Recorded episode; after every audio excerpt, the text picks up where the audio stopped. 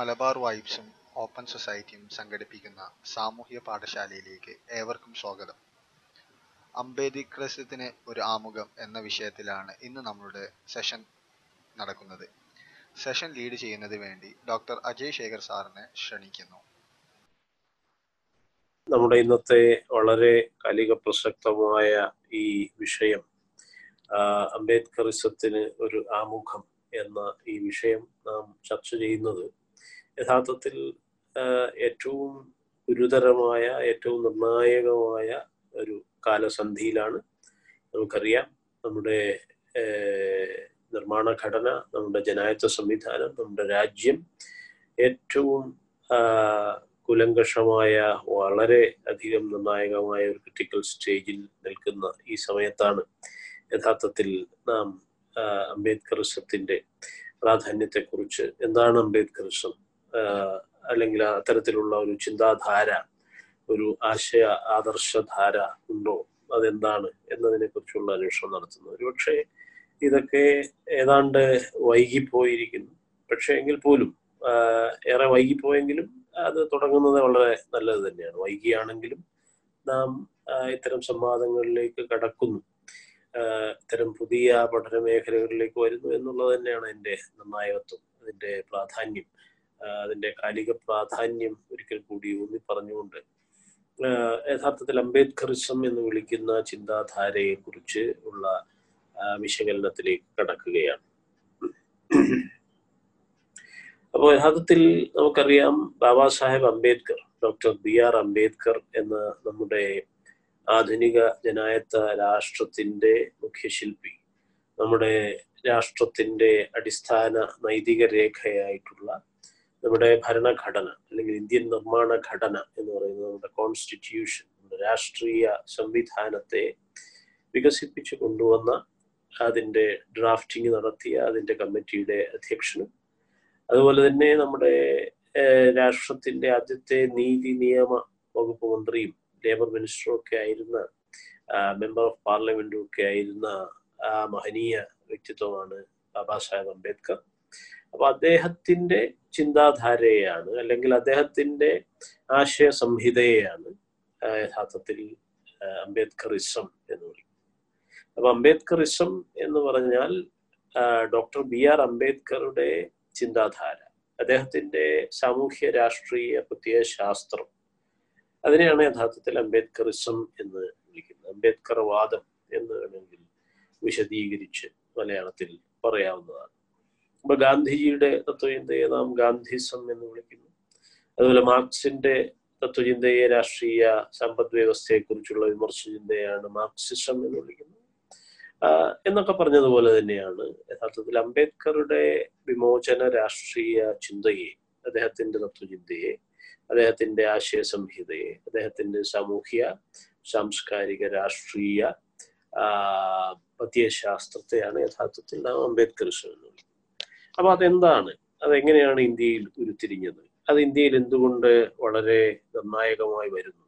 എന്താണ് അതിന്റെ വർത്തമാന പ്രസക്തി? അല്ലെങ്കിൽ എന്താണ് അതിന്റെ ഭവിഷ്യോന്മുഖമായ മൂല്യം? അല്ലെങ്കിൽ ഭാവിയിലേക്ക് നമ്മുടെ രാഷ്ട്രത്തെ നിലനിർത്താനും വഴി നടത്താനും ഏതൊക്കെ രീതിയിലാണ് അംബേദ്കറുടെ ചിന്തകൾ അദ്ദേഹത്തിന്റെ പ്രത്യയശാസ്ത്രം അതിൽ നിർണായകമായി വന്നിരിക്കുന്നത്? എന്നതാണ് നാം പരിശോധിക്കേണ്ട വസ്തുത. കാരണം നമ്മുടെ രാഷ്ട്രം ഞാൻ സൂചിപ്പിച്ചതുപോലെ ഏറ്റവും നിർണായകമായ പ്രതിസന്ധി ഘട്ടങ്ങളിലേക്ക് കടന്നുകൊണ്ടിരിക്കുകയാണ്. കാരണം നമുക്കറിയാം നമ്മുടെ നീതി നിയമ സംവിധാനമായ ഭരണഘടന നിരന്തരം അട്ടിമറിക്കപ്പെടുകയാണ്. അതിന് പല മാറ്റമറിച്ചിലുകളും പലതരത്തിലുള്ള റദ്ദാക്കലുകളും അരങ്ങേറിക്കൊണ്ടിരിക്കുകയാണ്. അപ്പൊ അതിന്റെ ഒക്കെ പശ്ചാത്തലത്തിൽ പ്രത്യേകിച്ചും അതിദേശീയവാദം എന്ന് പറയുന്ന ഹൈന്ദവ ദേശീയവാദം സംസ്കാര ദേശീയവാദം അധികാരത്തിലേക്ക് വന്നു കഴിഞ്ഞ കഴിഞ്ഞ രണ്ട് ദശകങ്ങളായിട്ട്. പ്രത്യേകിച്ചും ഇരുപത്തൊന്നാം നൂറ്റാണ്ടിന്റെ തുടക്കം മുതൽ. അതിന് തൊട്ട് മുമ്പ് തുടങ്ങിയിട്ടുള്ളതാണ്. ആയിരത്തി തൊള്ളായിരത്തി തൊണ്ണൂറുകളിൽ യഥാർത്ഥത്തിൽ മണ്ഡൽ കമ്മീഷൻ റിപ്പോർട്ടുകൾ എന്ന വി. പി. സിംഗ് ധീരമായി നടപ്പാക്കാൻ ശ്രമിച്ച ഇന്ത്യയിലെ ബഹുജനങ്ങൾക്ക് വേണ്ടിയുള്ള അവരുടെ രാഷ്ട്രീയ സാമൂഹ്യ പ്രാതിനിധ്യത്തിന് വേണ്ടിയുള്ള മണ്ഡൽ കമ്മീഷൻ റിപ്പോർട്ടുകളുടെ പരിഗണന ഉയർന്ന സന്ദർഭത്തിൽ ഇന്ത്യൻ ജനായത്വത്തിന്റെ ഒരു പരിഗണന അംബേദ്കർ തന്നെ നമുക്കറിയാം ഭരണഘടനാപരമായ അദ്ദേഹത്തിന്റെ നിരീക്ഷണങ്ങളുടെ ഭാഗമായിട്ടാണ് നിരവധി കമ്മീഷനുകൾ നമുക്ക് സർക്കാർ തന്നെ ഉണ്ടായിട്ടുള്ളത്. കാക്ക കലേക്കർ കമ്മീഷനാകട്ടെ മണ്ഡൽ കമ്മീഷനാകട്ടെ ഇതൊക്കെ തന്നെ പിന്നെ യഥാർത്ഥത്തിൽ പിന്നെ സച്ചാർ കമ്മീഷനാകട്ടെ കേരളത്തിൽ തന്നെ നമുക്കറിയാം നരേന്ദ്രൻ ജസ്റ്റിസ് നരേന്ദ്രന്റെ കമ്മീഷനാകട്ടെ ഇവരൊക്കെ നിരവധി കമ്മീഷനുകൾ സർക്കാരിന്റെ നേതൃത്വത്തിൽ തന്നെ സർക്കാരിന് നടപ്പാക്കേണ്ടി വന്നതും അവരുടെ റിപ്പോർട്ടുകൾ പരിഗണിക്കേണ്ടി വരുന്നതും യഥാർത്ഥത്തിൽ ഭരണഘടനാപരമായ ബാധ്യതയുടെ പേരിലാണ്. അപ്പൊ അത് അംബേദ്കറുടെ തന്നെ ഒരു നീതി നിയമ സംവിധാന അടിസ്ഥാന രേഖയുടെ അടിത്തറയിലാണ്. ഇത്തരത്തിലുള്ള പുറന്തള്ളലിനെ കുറിച്ച് അല്ലെങ്കിൽ പ്രാതിനിധ്യത്തെ കുറിച്ച് സർക്കാർ സേവന രംഗത്തും വിദ്യാഭ്യാസ രംഗത്തും ഒക്കെയുള്ള അടിസ്ഥാന ബഹുജനങ്ങളുടെ പ്രാതിനിധ്യത്തെ കുറിച്ചൊക്കെയുള്ള പഠനങ്ങൾ ഉണ്ടായിട്ടുണ്ട് അപ്പോ ഈ രീതിയിൽ നോക്കുമ്പോൾ വിശാലമായ ഒരു രാഷ്ട്രീയ അർത്ഥത്തിൽ നോക്കുമ്പോൾ അംബേദ്കറിസം എന്ന് പറയുന്ന യഥാർത്ഥത്തിൽ ജനായത്വത്തിന്റെ അടിത്തറയാണ്. അല്ലെങ്കിൽ പ്രാതിനിധ്യം എന്ന് പറയുന്ന ജനായത്വത്തിന്റെ അടിത്തറ തന്നെയാണ് നമ്മുടെ അംബേദ്കർഷത്തിന്റെ ആധാരം എന്ന് പറയുന്നത്. അപ്പോ സാമൂഹ്യ രാഷ്ട്രീയ പ്രാതിനിധ്യം ജനങ്ങളുടെ പ്രാതിനിധ്യം ഉറപ്പാക്കുക. അതാണ് പ്രാതിനിധ്യമില്ലാതെ ജനായത്വമില്ല. ഇപ്പൊ ജനായത്വത്തിന്റെ ആധാരമായ പ്രാതിനിധ്യം സാമൂഹ്യ പ്രാതിനിധ്യം ഉറപ്പുവരുത്തുക. അതാണ് യഥാർത്ഥത്തിൽ അംബേദ്കർ ചിന്തയുടെ ഏറ്റവും മൗലികമായ അതിന്റെ ആധാരം എന്ന് പറയുന്നത് ഈ പറയുന്ന ജനായത്വത്തിലെ പ്രാതിനിധ്യം സാമൂഹ്യ ജനായത്വം അല്ലെങ്കിൽ സാമൂഹ്യ നീതി കുറച്ചുകൂടി സവിശേഷമായ മൂല്യപദാവലി ഉപയോഗിച്ചാൽ മറ്റൊരു രാഷ്ട്രീയ മീമാംസയിലാണ് നാം ജനായത്വം ഡെമോക്രസിയെ കുറിച്ച് പറയുന്നത്. കുറച്ചുകൂടി മൂല്യവത്തായ ഒരു താത്വികവും മൂല്യവത്വവുമായ പദാവലി ഉപയോഗിച്ചാൽ നീതി തന്നെയാണ്.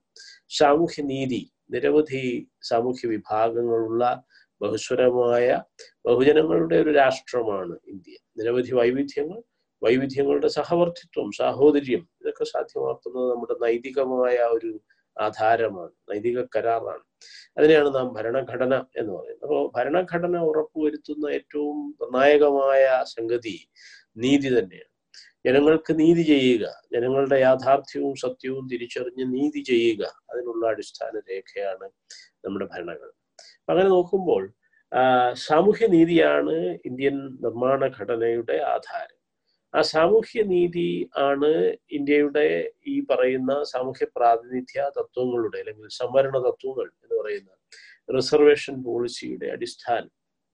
അത് പഴയകാലം മുതൽ ചരിത്രപരമായ പിന്നോക്കാവസ്ഥയ്ക്ക് മാത്രമല്ല. വ്യക്തമായിട്ട് നമ്മുടെ ഭരണഘടനാ ശില്പികൾ പ്രത്യേകിച്ചും ബാബാ സാഹിബ് രേഖപ്പെടുത്തിയിരിക്കുന്നത് അത് ശരിക്കും സാമൂഹ്യവും വിദ്യാഭ്യാസപരവുമായ പിന്നോക്കാവസ്ഥയെ അഭിസംബോധന ചെയ്തുകൊണ്ട് വർത്തമാനത്തിൽ ജനായത്വത്തിലെ പ്രാതിനിധ്യം ഉറപ്പിക്കുക. അപ്പൊ അതിന് പിന്നെ ഭൂതകാലവുമായി ബന്ധമുണ്ട് ചരിത്ര ബന്ധങ്ങളുണ്ട് അതുപോലെ തന്നെ വർത്തമാന ഭാവി ബന്ധവുമുണ്ട്. അപ്പൊ അത് കേവലം പഴയ കാലത്തുള്ള പ്രശ്നങ്ങളുടെ ഒരു തിരുത്തൽ മാത്രമല്ല മറിച്ച് വർത്തമാനത്തിൽ നമുക്കൊരു ജനായത്തമായി നിലനിൽക്കണമെങ്കിൽ അത് യഥാർത്ഥത്തിൽ പ്രാതിനിധ്യത്തിലൂടെ മാത്രമേ സാധിക്കൂ. നിരവധി സാമൂഹ്യ വിഭാഗങ്ങൾ ഇന്ത്യയിലുണ്ട്. ചരിത്രപരമായി വേർതിരിക്കപ്പെട്ടവരുണ്ട്. സാമൂഹ്യമായി വേർതിരിക്കപ്പെട്ടവരുണ്ട്. അപ്പൊ അവർക്ക് രാഷ്ട്രീയമായിട്ടുള്ള പരിഗണനകളും അല്ലെങ്കിൽ പ്രത്യേക പദവികളും വേർതിരിക്കലുകളും ആവശ്യമായി വരും. അപ്പൊ സാമൂഹ്യമായി വേർതിരിക്കപ്പെട്ടവർ രാഷ്ട്രീയമായും വേർതിരിക്കപ്പെടേണ്ടി വരും ഒരു ജനായത്ത സമൂഹത്തിൽ. അവരുടെ കേരളത്തിൽ സഹോദരനും മറ്റും അതിനെക്കുറിച്ച് കവിതകൾ തന്നെ എഴുതിയിട്ടുണ്ട്. രാഷ്ട്രീയമായി പിന്നെ പ്രത്യേക ഊന്നൽ നൽകേണ്ട ജനവിഭാഗങ്ങൾ. കാരണം ചരിത്ര വിഹിതങ്ങൾ നിഷേധിക്കപ്പെട്ട ജനതയാണ് നമ്മുടെ ബഹുജനങ്ങൾ എന്ന് പറയുന്നത്. ഇന്ത്യയിലെ ബഹുഭൂരിപക്ഷം ജനങ്ങൾക്കും ജാതി എന്ന വർണാശ്രമധർമ്മം എന്ന് പറയുന്ന ഈ സനാതന വൈദിക ബ്രാഹ്മണിക വ്യവസ്ഥയിൽ ചാതുർവർണ സമ്പ്രദായത്തിൽ മനുഷ്യാവകാശങ്ങളും വിദ്യാഭ്യാസാവകാശങ്ങളും ഒക്കെ തന്നെ ജീവിക്കാനും ജീവനും സ്വത്തിനും ഒക്കെയുള്ള അവകാശങ്ങൾ അടിസ്ഥാനമായിട്ടുള്ള മനുഷ്യാവകാശങ്ങളും വിദ്യാഭ്യാസ അവകാശങ്ങളും പൗരാവകാശങ്ങളും ഒക്കെ നിഷേധിക്കപ്പെട്ടിരിക്കുകയായിരുന്നു. മനുസ്മൃതിയായിരുന്നു ഇവിടുത്തെ ഭരണഘടന. മനുസ്മൃ മനുസ്മൃതിയായിരുന്നു ഈ കൊച്ചിയിലെയോ തിരുവിതാംകൂറിലെയോ ഒക്കെ തന്നെ രാജ ഭരണ കേന്ദ്രങ്ങൾ. ഏതാണ്ട് ആയിരത്തി തൊള്ളായിരത്തി അൻപതുകൾ വരെ അംബേദ്കറുടെ പുതിയ ഭരണഘടന ആധുനികവും ജനായത്തപരവുമായ ഒരു ഭരണഘടന വരുന്നത് വരെ ഇവിടെ നടമാടിക്കൊണ്ടിരുന്നത് അല്ലെങ്കിൽ നടപ്പിലാക്കിക്കൊണ്ടിരുന്നത് മനുസ്മൃതി അനുശാസിക്കുന്ന ദണ്ഡനീതിയായിരുന്നു. അപ്പൊ ഇത് ഏതാണ്ട് വേദകാലം മുതൽ തുടങ്ങുന്നതാണ്. അപ്പോ ഈ പറയുന്ന ചാതുർവർണ്യത്തെ ആധാരമാക്കുന്ന മനുസ്മൃതി ചാതുർവർണ്യത്തെ ദൈവസൃഷ്ടമായിട്ട് ഉറപ്പിക്കുന്ന വർണസങ്കരം തടയുന്ന ഗീത തുടങ്ങിയ ആധ്യാത്മിക പാഠങ്ങൾ അതിന്റെയൊക്കെ ആധാരമായി കിടക്കുന്ന പിന്നെ സ്മൃതി ശ്രുതി പുരാണങ്ങൾ. അതുപോലെ തന്നെ ഇതിന്റെയൊക്കെ തുടക്കമായി കാണുന്ന വേദങ്ങൾ വേദങ്ങളിലെ പുരുഷ സൂക്തത്തിലാണ് ഈ ചാതുർവർണത്തിന്റെ ഉത്ഭവം. അപ്പോൾ വേദകാലത്ത് തുടങ്ങുന്ന അല്ലെങ്കിൽ ഇന്ത്യയിലെ നാഗരികതത്തിന്റെ ചരിത്രം പരിശോധിക്കുമ്പോൾ ഏതാണ്ട് ഏറ്റവും പ്രാചീനമായ ലോകത്തെ തന്നെ ഏറ്റവും പ്രാചീനമായ മഹത്തായ ഒരു സംസ്കാരം നമ്മുടെ സിന്ധു നാഗരികതയാണ്. അപ്പൊ സിന്ധു നാഗരികതയുടെ പതനത്തിന് ശേഷം ഏതാണ്ട് അയ്യായിരത്തിലധികം വർഷം പഴക്കമുള്ള ഒരു ലോകത്തെ പ്രബുദ്ധമായ ഒരു നാഗരികതയായിരുന്നു സിന്ധു നാഗരികത. അപ്പൊ അത് ഏതാണ്ട് ബി സി ആയിരത്തഞ്ഞൂറ് കൂടി പല കാരണങ്ങളാൽ അത് തകർന്നു പോവുകയാണ് ഉണ്ടായിട്ടുള്ളത്. അതിന്റെ പതന കാരണത്തെക്കുറിച്ച് നിരവധി സിദ്ധാന്തങ്ങളും അന്വേഷണങ്ങളും നടന്നുകൊണ്ടിരിക്കുകയാണ്. അപ്പോ ഒരുപക്ഷെ കാലാവസ്ഥാ മാറ്റം ഉണ്ടാവാം ഒരുപക്ഷെ വരൾച്ച ഉണ്ടാവാം നദിയുടെ ഗതി മാറ്റം ഉണ്ടാവാം മറ്റ് പിന്നെ പ്രകൃതി ദുരന്തങ്ങൾ കൊണ്ടാകാം. അല്ലെങ്കിൽ വാണിജ്യത്തിൽ സംഭവിച്ച ഇടിവിനെ തുടർന്നാകാം സാമ്പത്തിക കാരണങ്ങൾ ഉണ്ടാകാം പക്ഷെ പൊതുവെ ചരിത്രകാരന്മാരും ഇന്ത്യ ചരിത്ര സംസ്കാര നിരീക്ഷകരും ഒക്കെ വിലയിരുത്തുന്നത് ഒരു ബാഹ്യാധിനിവേശവും കൂടി അതിൽ കാരണമായിരുന്നു എന്നുള്ളതാണ്. കാരണം അതൊരു താമ്ര പിന്നെ വെങ്കല സംസ്കാരമായിരുന്നു. അവിടെ ആയുധങ്ങളുടെയോ ഇരുമ്പിന്റെയോ ഉപയോഗം അധികം ഉണ്ടായിരുന്നില്ല. മനുഷ്യരെ കൊല്ലുന്ന പീഡിപ്പിക്കുന്ന ഇരുമ്പായുധങ്ങളുടെ കൊടുവാളിന്റെയും കത്തിയുടെയും കുന്തത്തിന്റെയും ഒന്നും അവശിഷ്ടങ്ങൾ നമുക്ക് അവിടെ നിന്ന് അധികം കിട്ടുന്നില്ല.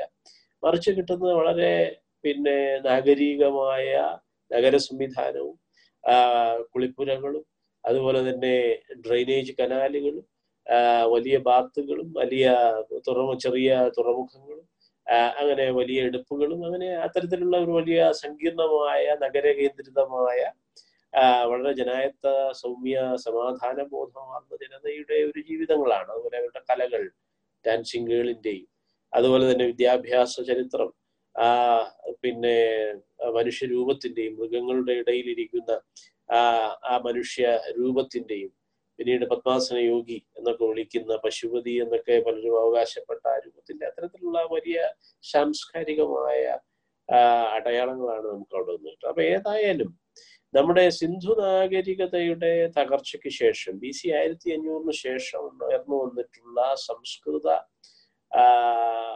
രചനകളായിട്ടുള്ള വൈദിക കാലം അല്ലെങ്കിൽ വേദകാലം എന്നറിയപ്പെടുന്ന ബി സി ആയിരത്തി അഞ്ഞൂറിന് ശേഷമുള്ള ഈ കാലത്ത് ഏതാണ്ട് ബി സി അറുന്നൂറ് ബുദ്ധന്റെ കാലം വരെയൊക്കെ ഉണ്ടായിട്ടുള്ള ആ ഏതാണ്ട് ഒരു ആയിരം വർഷത്തോളമാണ് വേദകാലം എന്നറിയപ്പെടുന്ന ആ വേദകാലത്തെ രചനകളിലാണ് ഋഗ്വേദത്തിലാണ് ഈ പുരുഷ സൂക്തം വരികയും ചാതുർവർണ സിദ്ധാന്തം ഇന്ത്യയിൽ സ്ഥാപിക്കപ്പെടുകയൊക്കെ ചെയ്യുന്നത്. അപ്പൊ അതിനെ വെല്ലുവിളിച്ചുകൊണ്ടാണ് യഥാർത്ഥത്തിൽ ബുദ്ധന്റെ ധമ്മം എന്ന് പറയുന്ന സങ്കല്പം നീതി ചിന്ത ധാർമ്മിക ജീവിതചര്യ നീതി ചിന്ത അദ്ദേഹത്തിന്റെ പഞ്ചശീലങ്ങളും അഷ്ടാംഗമാർഗങ്ങളും ത്രിരത്നങ്ങളും ത്രിശരണങ്ങളും ഒക്കെ തന്നെ നൈതികമായ മനുഷ്യ സാഹോദര്യത്തിലും മൈത്രിയിലും കരുണയിലും ഊന്നുന്ന ഒരു ജനായത്വ ചിന്തയായിരുന്നു. അദ്ദേഹത്തിന്റെ വിനയ നിയമങ്ങളിലാണ് വിനയപ്പെട്ടകത്തിലുള്ള വിനയ നിയമങ്ങളിലാണ് യഥാർത്ഥത്തിൽ ഈ ജനായത്വത്തിന്റെ ആധാരം ഇന്ത്യയിലെ ജനായത്വത്തിന്റെ ആധാരങ്ങൾ. അതുകൊണ്ടാണ് അംബേദ്കർ പിന്നീട് തന്റെ ഗുരുക്കന്മാരായി ബുദ്ധനെയും കബീറിനെയും ഫൂലെയും കാണാനുള്ള കാര്യം യഥാർത്ഥത്തിൽ ഇന്ത്യയിലെ ഈ വരണ്യതയെ ഇന്ത്യയിലെ പൗരോഹിത്യ അൺകോയ്മയായ ബ്രാഹ്മണ്യത്തെ ചോദ്യം ചെയ്യുകയും അതിന്റെ ജാതി വർണ സമ്പ്രദായത്തെ നിരാകരിക്കുകയും എല്ലാ മനുഷ്യരെയും തുല്യരായി സഹോദരങ്ങളായി കണക്കാക്കിക്കൊണ്ട് തന്റെ സംഘത്തിലേക്ക് ജനായത്തപരമായ ഗണത്തെയാണ് സംഘം എന്ന് ബുദ്ധൻ വിളിച്ചത്. സംഘം ധമ്മം ബുദ്ധം ബുദ്ധം ധമ്മം സംഘം എന്നുള്ള ത്രിശരണങ്ങളും ത്രിരത്നങ്ങളും അടിസ്ഥാന ആശയങ്ങളാണ് പ്രബുദ്ധ ചിന്തയുടെ.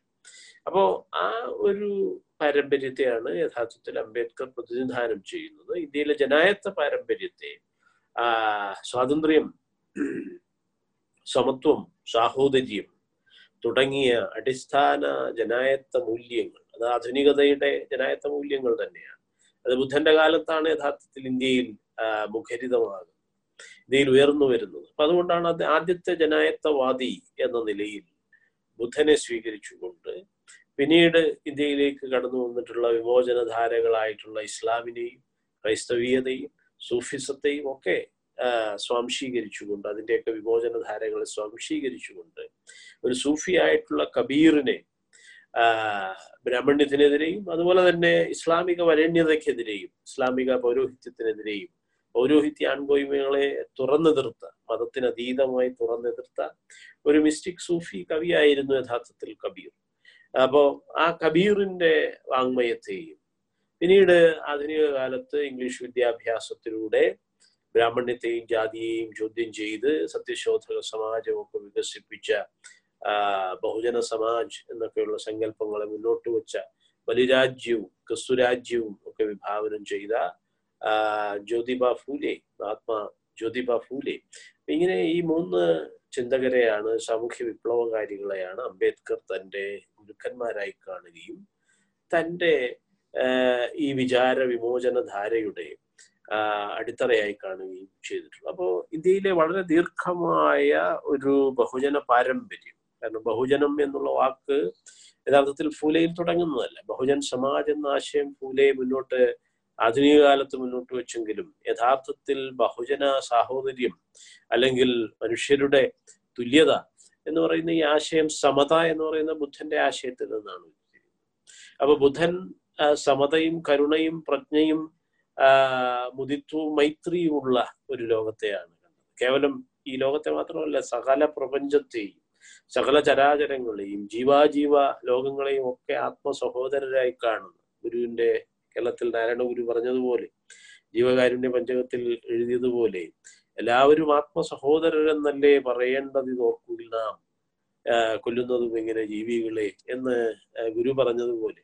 അല്ലെങ്കിൽ പൊയ്കയിലപ്പച്ചൻ പറഞ്ഞതുപോലെ മൃഗസാഹോദര്യവാദം പോലും അവതരിപ്പിച്ച പൊയ്കയിലപ്പച്ചന്റെ വാങ്മയം പോലെ ആലോചിച്ചാൽ ലോകത്തെ മുഴുവൻ മൈത്രിയിൽ ബന്ധിപ്പിക്കുന്ന ഒരു ചിന്തയായിരുന്നു ബുദ്ധന്റെ ചിന്ത.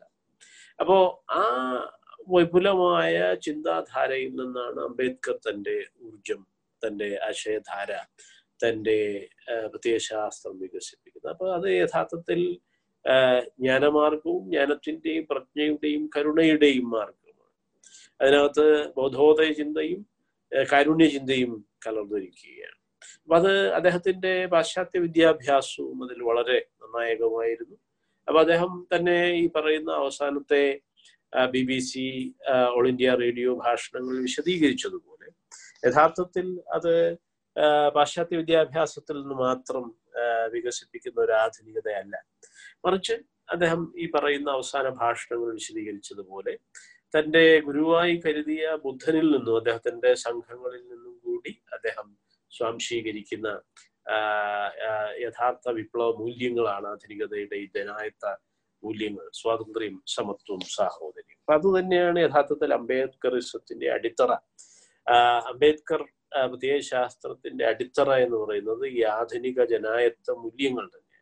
അത് സാമൂഹ്യ ജനായത്വം എന്ന അദ്ദേഹത്തിന്റെ തത്വചിന്ത സാമൂഹ്യ നീതിയെ കേന്ദ്രീകരിക്കുന്ന അദ്ദേഹത്തിന്റെ ക്ഷേമരാഷ്ട്ര സങ്കല്പം അതുപോലെ തന്നെ ആധുനിക ജനായത്വ മൂല്യങ്ങളെ വളരെ സാർവലൗകികമായി കാണുന്ന സാർവത്രികമായി അടയാളപ്പെടുത്തുന്ന സ്വാതന്ത്ര്യം സമത്വം സാഹോദര്യം എന്നീ ആധുനിക ജനായത്ത അടിസ്ഥാന മൂല്യങ്ങളുടെ പരമപ്രാധാന്യം. ഇതിനെയാണ് യഥാർത്ഥത്തിൽ നമുക്ക് അംബേദ്കറുടെ ചിന്ത അല്ലെങ്കിൽ അംബേദ്കറിസം എന്ന് വിളിക്കാൻ കഴിയുന്നത്. അപ്പൊ ഇത് ഒരാമുഖമായി ഞാൻ സൂചിപ്പിച്ചു എന്ന് മാത്രമേ ഉള്ളൂ. ഇന്ത്യയിൽ വികസിച്ചു വന്ന ഏതാണ്ട് രണ്ടായിരത്തി അറുന്നൂറ് വർഷങ്ങളായി ഇന്ത്യയിൽ ഉയർന്നു വന്ന പൗരോഹിത്യ ആൺകോയ്മയായ ബ്രാഹ്മണ്യത്തിന്റെ വിമർശത്തിൽ നിന്നാണ്. ആ പ്രബുദ്ധമായ ഗൗതമ ബുദ്ധന്റെ ആ വിചാരധാരയിൽ നിന്നാണ് യഥാർത്ഥത്തിൽ അംബേദ്കർ വരുന്നത്. അതുകൊണ്ടാണ് ആധുനിക കാലത്ത് അദ്ദേഹത്തെ ഒരു നവബുദ്ധനായി ഒരു പുതിയ ബുദ്ധരായി തന്നെ നവബുദ്ധനായിട്ട് ബഹുജനങ്ങൾ കാണാനുള്ള കാര്യം. അദ്ദേഹത്തിനെ നമ്മുടെ ഭരണഘടനാ ശില്പി മാത്രമല്ല യഥാർത്ഥത്തിൽ ആധുനിക ജനായത്വ ഇന്ത്യയുടെ വിധാതാവായി തന്നെയാണ്. ഇന്ത്യൻ ഭരണഘടനയുടെ നമ്മുടെ നൈതിക കരാറിന്റെ മുഖ്യ വാസ്തുശില്പിയായി തന്നെയാണ് നമ്മുടെ ജനായത്ത റിപ്പബ്ലിക്കിന്റെ മുഖ്യ വാസ്തുശില്പിയായി തന്നെയാണ് നാം കണ്ടുകൊണ്ടിരിക്കുന്നത് ആദരിക്കുന്നത്. അദ്ദേഹം നിർമ്മിച്ച ആ നീതിയുടെ കരാറാണ് ഇന്ന് പ്രതിസന്ധിയിലായിരിക്കുന്നത്. അപ്പൊ അതുകൊണ്ടാണ് നാം യഥാർത്ഥത്തിൽ അംബേദ്കർ എന്താണ് അംബേദ്കറിന്റെ വിമോചന ചിന്ത എന്താണ് എന്ന അന്വേഷണം നടത്തുന്നതിന്റെ ഒരു ഒരു പശ്ചാത്തലവും അല്ലെങ്കിൽ ഒരു സാഹചര്യവും യഥാർത്ഥത്തിൽ ഈ ഭരണഘടനാപരമായ പ്രതിസന്ധിയാണ്. അപ്പൊ ഇന്ത്യൻ ഭരണഘടനയുടെ ആധാരം ഞാൻ സൂചിപ്പിച്ചതുപോലെ അതിന്റെ സാമൂഹ്യ നീതി ദർശനമാണ്. അതിന്റെ സത്യദർശനമാണ്. ഇന്ത്യയിൽ യഥാർത്ഥത്തിൽ വിവേചനങ്ങൾ വളരെ നൂറ്റാണ്ടുകളായി ആയിരത്താണ്ടുകളായി ഏതാണ്ട് മൂവായിരത്തി അഞ്ഞൂറ് വർഷങ്ങളായി. ഈ പറയുന്ന ബി സി ആയിരത്തി അഞ്ഞൂറ് മുതൽ സൈന്ധവ നാഗരികതയുടെ ആ തകർക്കൽ മുതൽ ഇന്ത്യയിൽ അനീതി നടമാടിയിരുന്നുവെന്നും ഇന്ത്യയിൽ അസമത്വം വളരെ പ്രമാദമായിരുന്നുവെന്നും അത് യഥാർത്ഥത്തിൽ സാമ്പത്തികമോ മറ്റ് രീതിയിലോ ആയിരുന്നില്ല മറിച്ച് സാമൂഹ്യമായ ജാതി വിവേചനമാണ് ഇന്ത്യയിൽ ഉണ്ടായത് ജാതി വർണ വിവേചനങ്ങളാണ്. ജാതി ലിംഗ വർണ വിവേചനമാണ് യഥാർത്ഥത്തിൽ ഇന്ത്യയിൽ ഉണ്ടായിരുന്നത് അത് യഥാർത്ഥത്തിൽ ഇന്ത്യയിൽ നടമാടി പിന്നെ നടപ്പിലാക്കിയത്. പൗരോഹിത്യ വരേണ്യ അൺഗോയ്മ എന്ന് പറയുന്ന ബ്രാഹ്മണിക്കൽ പേട്രിയാർക്കിയാണ് ഇന്ത്യൻ ഫെമിനിസ്റ്റുകൾ പോലും ഇപ്പോൾ അത് അംഗീകരിച്ച് ഉപയോഗിക്കുകയാണ്. ബാബാ സാഹേബ് വികസിപ്പിച്ച ബ്രാഹ്മണിക്കൽ പേട്രിയാർക്കി എന്ന വിമർശ സങ്കല്പത്തെയാണ് ഇന്ത്യൻ അധീശത്വത്തെ ഇന്ത്യൻ അനീതിയെ ഇന്ത്യയിലെ ഈ ശ്രേണീകൃത വരേണ്യ അസമത്വത്തെ ഗ്രേഡഡ് ഇനിക്വാളിറ്റി എന്ന വാക്ക് ഉപയോഗിച്ച് അദ്ദേഹം വിശദീകരിച്ചു. ഈ സ്ട്രാറ്റിഫൈഡ് സർവൈലൻസ് അതിനെയാണ് ഗ്രേഡഡ് ഇനിക്വാളിറ്റി എന്ന് അദ്ദേഹം വിളിച്ചത്. അപ്പൊ ഇത് യഥാർത്ഥത്തിൽ ഇന്ത്യയിലെ വരേണ്യതയുടെ ഇന്ത്യയിലെ പൗരോഹിത്യാൻകോയ്മയുടെ ആ, സൃഷ്ടിയാണെന്നും ഇന്ത്യയിലെ പൗരോഹിത്യ അതിന്റെ പരമാധികാരം സംരക്ഷിക്കാൻ വേണ്ടി ബഹുജനങ്ങളെ നാലും അഞ്ചും തട്ടുകളായി തിരിച്ച് ചാതുർവർണ്യം സമൂഹത്തിൽ മതപരം മതസാധൂകരണത്തോടുകൂടി നടപ്പാക്കുകയാണ് ഉണ്ടായത്. അപ്പൊ മതം എന്ന ലേബലിലാണ് മതത്തിന്റെ മേലങ്കി അണിയിച്ചുകൊണ്ടാണ് യഥാർത്ഥത്തിൽ ദൈവദത്തമായിട്ടാണ് ചാതുർവർണ്യം മയാ സൃഷ്ടം എന്നും മറ്റും ഗീതയിൽ ശ്രീകൃഷ്ണ പരമാത്മാവിന്റെ മുഖത്തുകൂടി പ്രഖ്യാപിച്ചുകൊണ്ട് അതുകൊണ്ട് തന്നെ വർണസങ്കരം പാടില്ല വർണസങ്കരം തടയുക വർണസങ്കരം എങ്ങനെ തടയാം എന്നതാണ് ഗീത ഉന്നയിക്കുന്ന ഏറ്റവും വലിയ ദാർശനിക പ്രശ്നം തന്നെ. അപ്പോ ഈ ഗീതാഗിരികളും അതുപോലെ ഈ ഹിന്ദുത്വത്തിന്റെ വർണാശ്രമ ധർമ്മത്തെ സാധാരണീകരിക്കാൻ ജനങ്ങൾക്കിടയിൽ പ്രചുരപ്രചാരം കൊടുക്കാൻ വേണ്ടി പടച്ചുണ്ടാക്കിയ പുരാണ പരിപാടികളും അതിന്റെ പാരായണങ്ങളും പുരാണ പാരായണങ്ങളും അല്ലെങ്കിൽ പുരാണ പട്ടത്താനങ്ങൾ എന്നാണ് കേരള ആധുനിക കേരള ചരിത്രകാരനായ ഇളംകുളം കുഞ്ഞമ്പിള്ള അതിനെ വിളിച്ചത് പുരാണ പട്ടത്താനങ്ങൾ എന്നാണ് നിരന്തരമായ പുരാണ പാരായണങ്ങൾ. അതിലൂടെയാണ് യഥാർത്ഥത്തിൽ കേരളത്തെ സൗത്ത് ഇന്ത്യയെ ഒക്കെ തന്നെ ഹിന്ദുവൽക്കരിച്ചത്. സൗത്ത് ഇന്ത്യയുടെ ചരിത്രം വളരെ വ്യത്യസ്തമായിരുന്നു. നമുക്കറിയാം ഈ പറയുന്ന ബി സി ആയിരത്തി അഞ്ഞൂറ് കാലത്ത് സൈന്ധവ നാഗരികത ചിതറിക്കപ്പെട്ടപ്പോൾ ആ ദ്രാവിഡ ജനത തന്നെയാണ് യഥാർത്ഥത്തിൽ സൗത്ത് ഇന്ത്യയിലേക്കും സൗത്ത് ഈസ്റ്റ് ഇന്ത്യയിലേക്കും വന്ന് തങ്ങളുടെ സംസ്കാരത്തെ വിപുലീകരിച്ചു. നമുക്കറിയാം ഇപ്പോൾ ചെല്ലാർ ഗോവിൽ നിന്ന് കാർണീലിയൻ ബീച്ച് ആണ് നമുക്ക് കിട്ടിയിരിക്കുന്നത്. സൈന്ധു നാഗരികതയുമായി ബന്ധപ്പെട്ട എച്ച് കാർണീലിയൻ ബീച്ച് ആണ് ഇവിടെ ഇടുക്കിയിലെ ചെല്ലാർ കോവിൽ നിന്ന് പശ്ചിമ ഘട്ടങ്ങളുടെ മുകളിൽ നിന്ന് ഇപ്പോൾ കിട്ടിയിരിക്കുന്നത്. അപ്പൊ എന്ന് പറഞ്ഞാൽ അത്രയും സിന്ധു നാഗരികതയും ഒക്കെ ആയിട്ട് ബന്ധമുണ്ടായിരുന്ന ആദിജന വിഭാഗങ്ങൾ ജനവാസങ്ങൾ നമ്മുടെ സൗത്ത് ഇന്ത്യയിൽ ഉണ്ടായിരുന്നു. അപ്പോ നമ്മുടെ സംഘ സാഹിത്യമാകട്ടെ സംഘ സംസ്കാരമാകട്ടെ ഏതാണ്ട് ആറ് ഏഴ് നൂറ്റാണ്ടുകൾ വരെ തെന്നിന്ത്യയുടെ സംസ്കാരം വളരെ വ്യത്യസ്തമായിരുന്നു. അത് ബ്രാഹ്മണ്യത്തെ വർണാശ്രമ ധർമ്മത്തെ ജാതിയെ ചെറുക്കുന്നതായിരുന്നു. അത് ജൈനവും ബൗദ്ധവും ആജീവകവും ക്രൈസ്തവും ജൂതവും ഇസ്ലാമികവും ഒക്കെ ആയിട്ടുള്ള പാരമ്പര്യങ്ങളെ സ്വാംശീകരിച്ചിട്ടുള്ള ഒരു ബഹുസ്വര ധാരയായിരുന്നു യഥാർത്ഥത്തിൽ സൗത്ത് ഇന്ത്യയുടെ സംസ്കാരം. അതുകൊണ്ടാണ് നമ്മുടെ പള്ളിയുടെ സംസ്കാരമുള്ളത്. നമ്മുടെ ജൂതപ്പള്ളികളും ക്രൈസ്തവ പള്ളികളും മുസ്ലിം പള്ളികളും ഒക്കെ നിറഞ്ഞ സൗത്ത് ഇന്ത്യ. സൗത്ത് ഇന്ത്യയിൽ മാത്രമേ പള്ളികളുള്ളൂ. മറ്റു പലയിടത്തും മോസ്കെന്നോ സിനഗോഗെന്നോ ചേർച്ച് എന്നോ ഒക്കെ അറിയപ്പെടുമ്പോൾ നമ്മുടെ സൗത്ത് ഇന്ത്യയിൽ മുഴുവൻ പള്ളികളാണ്. വളരെ പ്രബുദ്ധമായ അതായത് അശോകന്റെ കാലം മുതൽ ഉണ്ടായിരുന്ന ബൗദ്ധ ബഹുജന സംസ്കാരത്തിന്റെ ഭാഗമായിട്ടാണ് ഈ പള്ളിയുടെയും ചേരിയുടെയും ഒക്കെ സംസ്കാരം നമുക്ക് ഉണ്ടായിട്ടുള്ളത്. അതുകൊണ്ട് നാം ഏതാണ്ട് എട്ടാം നൂറ്റാണ്ട് വരെ ബ്രാഹ്മണ്യത്തെ ചെതിർത്തി ചെറു ചെറുത്തു നിന്നിരുന്നു. നമ്മുടെ മൂവേന്ദർ എന്നറിയപ്പെടുന്ന ചേര ചോള പാണ്ഡ്യ മൂപ്പന്മാർ യഥാർത്ഥത്തിൽ ബ്രാഹ്മണ്യത്തെ ചെറുത്തു നിന്നിരുന്നു. പക്ഷെ നിർഭാഗ്യകരം എന്ന് പറയാം ചതിയിലൂടെ മഹാബലിയെ ചവിട്ടി താഴ്ത്തത് നമുക്കറിയാം ദാനം ഇരന്നു വരികയും ആ ദാനം കൊടുത്ത സുമതിയുടെ ശീർഷം ചവിട്ടിയ യാചകൻ എന്നാണ് സഹോദരൻ ഓണപ്പാട്ടിൽ എഴുതിയിരിക്കുന്നത്. ഓണപ്പാട്ടിൽ സഹോദരൻ അയ്യപ്പൻ ആയിരത്തി തൊള്ളായിരത്തി മുപ്പതുകളിൽ കേരള മക്കളെ ഓർമ്മിപ്പിച്ചതുപോലെ ആ വാമനാദർശം വെടിഞ്ഞിടേണം മാബലി വാഴ്ച വരുത്തിടേണം എന്ന് പറഞ്ഞതുപോലെ നമ്മുടെ സൗത്ത് ഇന്ത്യയിലെ പ്രബുദ്ധരായ നീതിമാന്മാരായ പല ജനനേതാക്കളെയും ചവിട്ടിത്താഴ്ത്തിക്കൊണ്ട് ചതിയിലൂടെ ചതിച്ചു കൊന്നുകൊണ്ടാണ് യഥാർത്ഥത്തിൽ വൈഷ്ണവ ബ്രാഹ്മണ്യം ഈ രാമകൃഷ്ണന്മാരും ഒക്കെ ആയിട്ട് നമ്മുടെ സൗത്ത് ഇന്ത്യയിലേക്ക് വന്നിട്ടുണ്ട് രാമനും കൃഷ്ണനും ഒന്നും ഒരിക്കലും യഥാർത്ഥത്തിൽ സൗത്ത് ഇന്ത്യയുടെ ദൈവങ്ങളായിരുന്നിട്ടില്ല. അതുകൊണ്ട് തന്നെയാണ് ആയിരത്തി തൊള്ളായിരത്തി പതിനാലിൽ നാരായണഗുരു നടത്തിയ ഒരു പ്രസ്താവം കൂടി നാം ഇവിടെ ഓർക്കേണ്ടതാണ്. അംബേദ്കർക്കൊക്കെ മുമ്പ് തന്നെ കേരളത്തിൽ ജാതി നിർമൂലനത്തെക്കുറിച്ച് ജാതി നിർണയവും ജാതി ലക്ഷണവും ജാതി മീമാംസയും എഴുതിയ ആയിരത്തി തൊള്ളായിരത്തി പതിനാല് പതിനഞ്ച് കാലത്താണ് ഗുരു എഴുതുന്നത്. നമുക്കറിയാം ആയിരത്തി തൊള്ളായിരത്തി മുപ്പത്തി ആറിലാണ് അനൈഹിലേഷൻ ഓഫ് കാസ്റ്റ് അംബേദ്കർ എഴുതുന്നത്. ആ സമയത്ത് നിർഭാഗ്യകരം എന്ന് പറയാം ഗാന്ധിജി എഴുതിയത് വർണാശ്രമ ധർമ്മവും ഐഡിയൽ ഭംഗിയും ഒക്കെ ആയിരുന്നു. അപ്പൊ അതെന്തെങ്കിലും ആകട്ടെ ഏതായാലും ആയിരത്തി തൊള്ളായിരത്തി പതിനാലിൽ തന്നെ നാരായണ ഗുരു കേരളത്തിൽ പ്രഖ്യാപിക്കുന്നുണ്ട്. നമുക്ക് സന്യാസം തന്ന നമ്മുടെ ഗുരുക്കന്മാർ എന്ന് വിളിക്കാവുന്നത് പാശ്ചാത്യരെയാണ് ബ്രിട്ടീഷുകാരെയാണ്. കാരണം അവരുടെ ഭരണം കൊണ്ടാണ് അടിസ്ഥാന അവർണ സമൂഹത്തിന് അല്പാൽപമായിട്ടെങ്കിലും ഒരു വിദ്യാഭ്യാസ അവകാശവും മനുഷ്യാവകാശവും ഒക്കെ വളരെ നേരിയ തോതിലെങ്കിലും കിട്ടിയത്. കാരണം രാമാദികാളുടെ കാലത്തായിരുന്നെങ്കിൽ രാമന്റെ കാലത്തായിരുന്നുവെങ്കിൽ അല്ലെങ്കിൽ രാമരാജ്യത്തിലായിരുന്നുവെങ്കിൽ ശംഭൂകന്റെ ഗതിയാവും നമുക്കുണ്ടാവുക. കാരണം സ്മൃതികൾ നോക്കി ഭരിക്കുന്നവരല്ലേ ഹിന്ദുക്കൾ? മനുസ്മൃതിയായിരുന്നല്ലോ ഹൈന്ദവ ബ്രാഹ്മണിക രാജ്യങ്ങളുടെ ഭരണഘടന.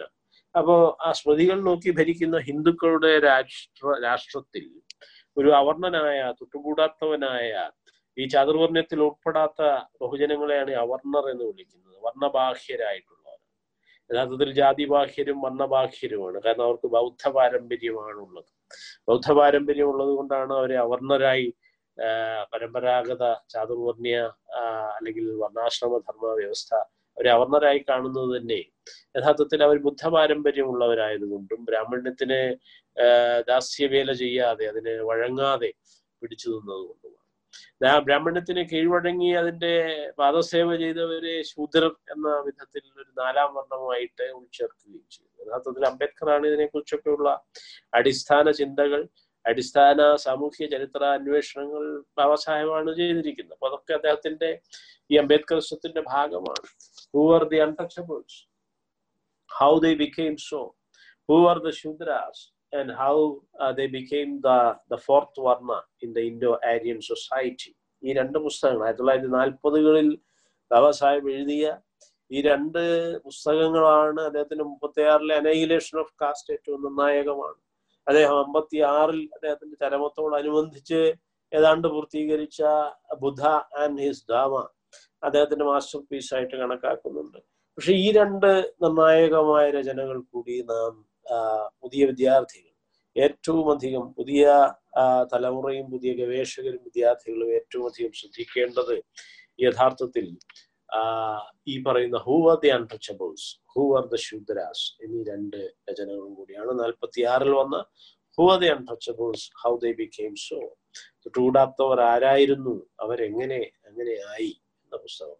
അതുപോലെ തന്നെ നാൽപ്പത്തി എട്ടിൽ പ്രസിദ്ധീകരിച്ച who were the Shudras and how they became the fourth Varna in the Indo-Aryan society. ശൂദ്രർ ആരായിരുന്നു? അവരെങ്ങനെ എങ്ങനെയായി? ഈ നാലാം വർണമായി ഇന്തോ യൂറോപ്യൻ സമൂഹത്തിലെ ഈ വൈദിക വർണാശ്രമ സമൂഹത്തിലെ നാലാം വർണമായി അവരെ എങ്ങനെയാണ് ഉൾച്ചേർത്തത് എന്തായിരുന്നു അതിന്റെ പരിപാടികൾ? അതല്ലെങ്കിൽ നമുക്കത് കേരളത്തിലാണെങ്കിൽ ഇളംകുളം കുഞ്ഞമ്പിള്ള അതിനെക്കുറിച്ച് വിശദീകരിച്ചിട്ടുണ്ട് എങ്ങനെയാണ് ഈ ഈ മരുമക്കത്തായവും സംബന്ധവും ഒക്കെ ബ്രാഹ്മണിസം കേരളത്തിൽ നാട്ടു നടപ്പാക്കി എടുത്തത് അതിലൂടെ എങ്ങനെയാണ് കുറെ പേരെ പ്രാദേശികമായിട്ട് കുറച്ച് മിടുക്കന്മാരെ ഈ വരേണ്യരായിട്ട് അല്ലെങ്കിൽ സാവർണ്യ പദവിയുള്ള വർണാശ്രമ ധർമ്മത്തിനകത്തുള്ള എന്നാൽ നാലാം വർണമായിട്ട് മാത്രം അന്ത്യജരായി അന്ത്യജരല്ല അതിന് തൊട്ട് മുമ്പ് നാലാം വർണമായിട്ടുള്ള പാദജരായിട്ട് ഉൾപ്പെടുത്തിയത് എങ്ങനെ? ചില വരേണ്യ വിഭാഗങ്ങളെ ഏതാണ്ട് പത്ത് പതിനൊന്നാം നൂറ്റാണ്ടോടുകൂടി കേരളത്തിൽ ഈ സംബന്ധവും മരുമക്കത്തായും ഒക്കെ നാട്ടു നടപ്പാക്കിക്കൊണ്ട് എങ്ങനെയാണ് ശൂദ്രരെ ഉയർത്തിക്കൊണ്ടുവന്നത്? ബ്രാഹ്മണ്യത്തിന്റെ പാദസേവകരും പിണിയാളുകളുമായി ഉയർത്തിക്കൊണ്ടുവന്നത്? എന്ന വിശദീകരണം നമുക്ക് കേരളത്തിലുള്ള അങ്കുളം ചരിത്ര ലേഖനങ്ങളിലും കാണാവുന്നതാണ്. അപ്പൊ ഏതായാലും ഇതിന് ഏറ്റവും യുക്തിമായ വിശദീകരണം ഈ ജാതി എന്താണ് ജാതി എങ്ങനെ സ്ഥാപിക്കപ്പെട്ടു തൊട്ടുകൂടായ്മ എങ്ങനെ ഉണ്ടായി ഇതിനെ ഇതിനെക്കുറിച്ചൊക്കെയുള്ള വളരെ യുക്തിയുക്തമായ ചരിത്രഗഹനമായ സാമൂഹ്യശാസ്ത്രപരമായ വിശദീകരണം നൽകിയിട്ടുള്ളത് ബാബാ സാഹിബാണ് തൊട്ടുകൂടാത്തവർ എന്ന ഗ്രന്ഥത്തിലും ശൂദ്രർ എന്ന ഗ്രന്ഥത്തിലും നമുക്കത് കാണാവുന്നതാണ്. അപ്പോ ഈ ഒരു ജാതിയുടെ ഉത്ഭവത്തെ കുറിച്ചുള്ള അദ്ദേഹത്തിന്റെ സിദ്ധാന്തമാണ് ഏറ്റവും അധികം നിർണായകമായ ഏറ്റവും അധികം നിലനിൽക്കുന്ന ഏറ്റവും അധികം വർത്തമാന ഭവിഷ്യോന്മുഖ പ്രസക്തിയുള്ള നിരീക്ഷണമായി വന്നിട്ടുണ്ട്. അപ്പൊ കേരളത്തിലും അത് ഡോക്ടർ കെ സുഗതനെ പോലെയൊക്കെയുള്ള പഠിതാക്കൾ കേരളത്തിലെ ഇതുപോലെ ജാതി വ്യവസ്ഥയുടെ ഉത്ഭവത്തെ കുറിച്ച് പഠിച്ചിട്ടുള്ളവർ അതിന് സമാനമായ വിശദീകരണം തന്നെയാണ്. ബുദ്ധമതത്തെ തകർത്തതിനു ശേഷം പൂർവബൗദ്ധരായിരുന്ന ബഹുജനങ്ങളെയാണ് തൊട്ടുകൂടാത്തവരാക്കി ബ്രാഹ്മണ്യം അവരെ ചൂഷണം ചെയ്തു അവരെ തൊട്ടുകൂടാത്തവരാക്കി ആട്ടിയകറ്റുകയും അതേസമയം അവരുടെ ഉൽപാദനക്ഷമതയെ അവരുടെ കാർഷിക മറ്റ് വ്യാവസായിക ഉൽപാദന അവരുടെ അധ്വാനത്തെ ചൂഷണം ചെയ്യുകയും ചെയ്യുന്ന ഒരു സമ്പ്രദായം. ആ, അവരെ എങ്ങനെ വികസിപ്പിച്ചു കൊണ്ടുവന്നു? ജാതി വ്യവസ്ഥ എങ്ങനെ ബുദ്ധമതത്തെ തകർത്തുകൊണ്ട് ഈ ജാതി വ്യവസ്ഥ വർണ വ്യവസ്ഥ എങ്ങനെ കേരളത്തിൽ സ്ഥാപിച്ചു എന്ന് നമുക്ക് കാണാം. അപ്പോൾ അംബേദ്കറുടെ ഈ സിദ്ധാന്തം തൊട്ടുകൂടാത്തവർ ആരായിരുന്നു? ശൂദ്രരാരായിരുന്നു ഈ അടിസ്ഥാന രചനകൾ ഇന്ത്യയുടെ സമൂഹത്തെയും ചരിത്രത്തെയും രാഷ്ട്രീയത്തെയും കുറിച്ച് പഠിക്കുന്ന ഏത് മാനവിക ഭാഷ മാനവിക വിദ്യാർത്ഥികൾക്കും സോഷ്യൽ സയൻസ് ഗവേഷകർക്കും വളരെ അടിസ്ഥാന പാഠപുസ്തകങ്ങളായി പഠിക്കേണ്ടതാണ്. നമ്മുടെ പാഠ്യപദ്ധതിയിൽ പ്രത്യേകിച്ചും വളരെ ചെറിയ ഭാഗങ്ങൾ മാത്രം അംബേദ്കറെ കുറിച്ച് വളരെ കുറച്ച് അദ്ദേഹത്തിന്റെ ചില ഉപന്യാസങ്ങൾ മാത്രമേ ഉണ്ടായിട്ടുള്ളൂ. ഇപ്പോൾ അനൈഹിലേഷൻ ഓഫ് കാസ്റ്റിൽ നിന്ന് ചില ഭാഗങ്ങളോ അല്ലെങ്കിൽ പിന്നെ അദ്ദേഹത്തിന്റെ ഫിലോസഫി ഓഫ് ഹിന്ദുയിസം ഇതൊക്കെ മാത്രമേ ഉള്ളൂ. അതുപോലെ റിഡിൽസ് ഓഫ് രാമായൺ കൃഷ്ണ വളരെയധികം വർത്തമാന പ്രസക്തമായിട്ടുള്ള പ്രത്യേകിച്ചും കേരളത്തിൽ ഈ പുരാണ പാരായണങ്ങളും പട്ടത്താനങ്ങളും നടത്തിക്കൊണ്ട് ഈ പറയുന്ന ഇന്ത്യൻ ഭരണഘടന പോലും അട്ടിമറിക്കുന്ന ഒരു അവസ്ഥയിലേക്ക് നമ്മുടെ സമൂഹത്തെ ഹിന്ദുവൽക്കരിക്കുകയാണ്.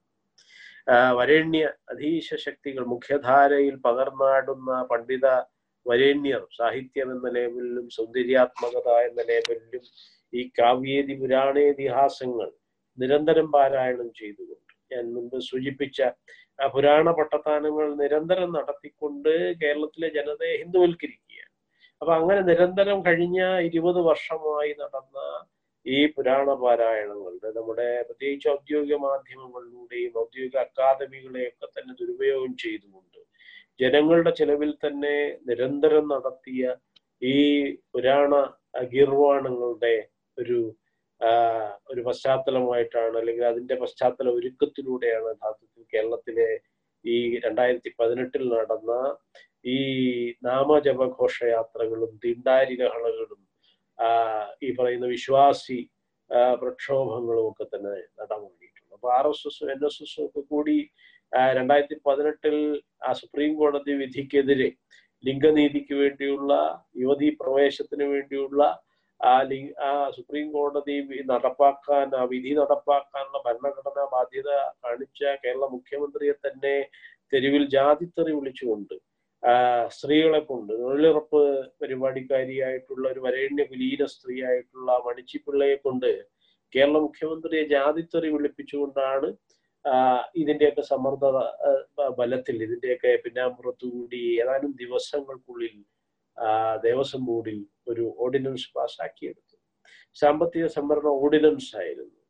ദേവസ്വം ബോർഡിൽ ഏതാണ്ട് എൺപത്തിയഞ്ച് ശതമാനത്തോളം ജാതി ഹിന്ദുക്കളായിരുന്നു. അതിലെ തന്നെ ഏതാണ്ട് ഒറ്റ ജാതിക്കാരായിരുന്നു എൺപത്തിയഞ്ച് ശതമാനത്തോളം.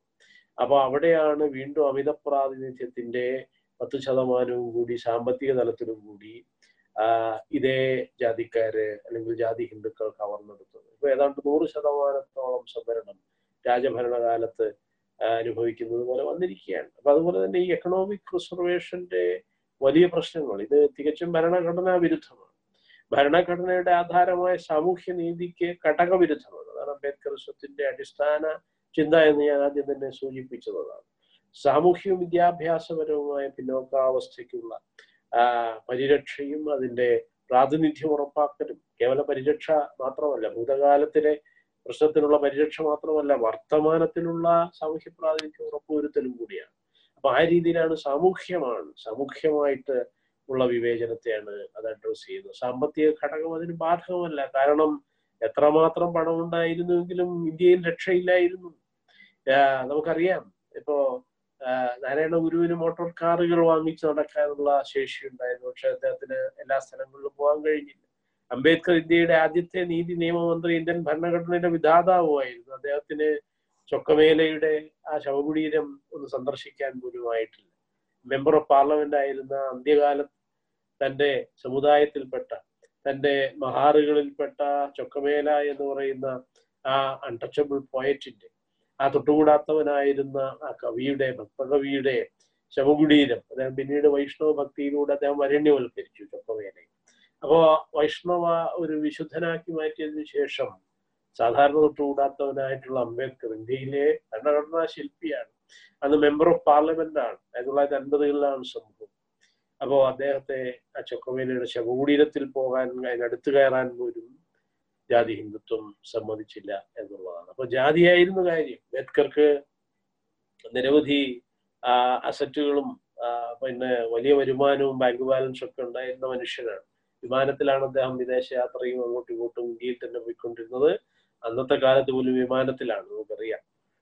നാഗ്പൂരിൽ വരുന്നതും ദീക്ഷാഭൂമിയിലെ അശോക വിജയദശമിയിലെ ആയിരത്തി തൊള്ളായിരത്തി എൺപത്തി ആറിലെ കൺവേർഷനും അതിൽ നിന്ന് തിരിച്ച് ഡൽഹിക്ക് പോകുന്നതും ചന്ദ്രപൂരിലേക്ക് പോകുന്നതും ഒക്കെ അദ്ദേഹം വിമാനത്തിലാണ് സഞ്ചരിച്ചുകൊണ്ട് അപ്പൊ ഞാൻ സൂചിപ്പിച്ച ഇത്രയേ ഉള്ളൂ. വലിയ സാമ്പത്തികാവസ്ഥയിലുണ്ടായിരുന്ന അംബേദ്കർക്ക് പോലും ജാതി വിവേചനങ്ങൾ നിരന്തരം നേരിടേണ്ടി വന്നു തന്റെ അവസാന കാലത്ത്.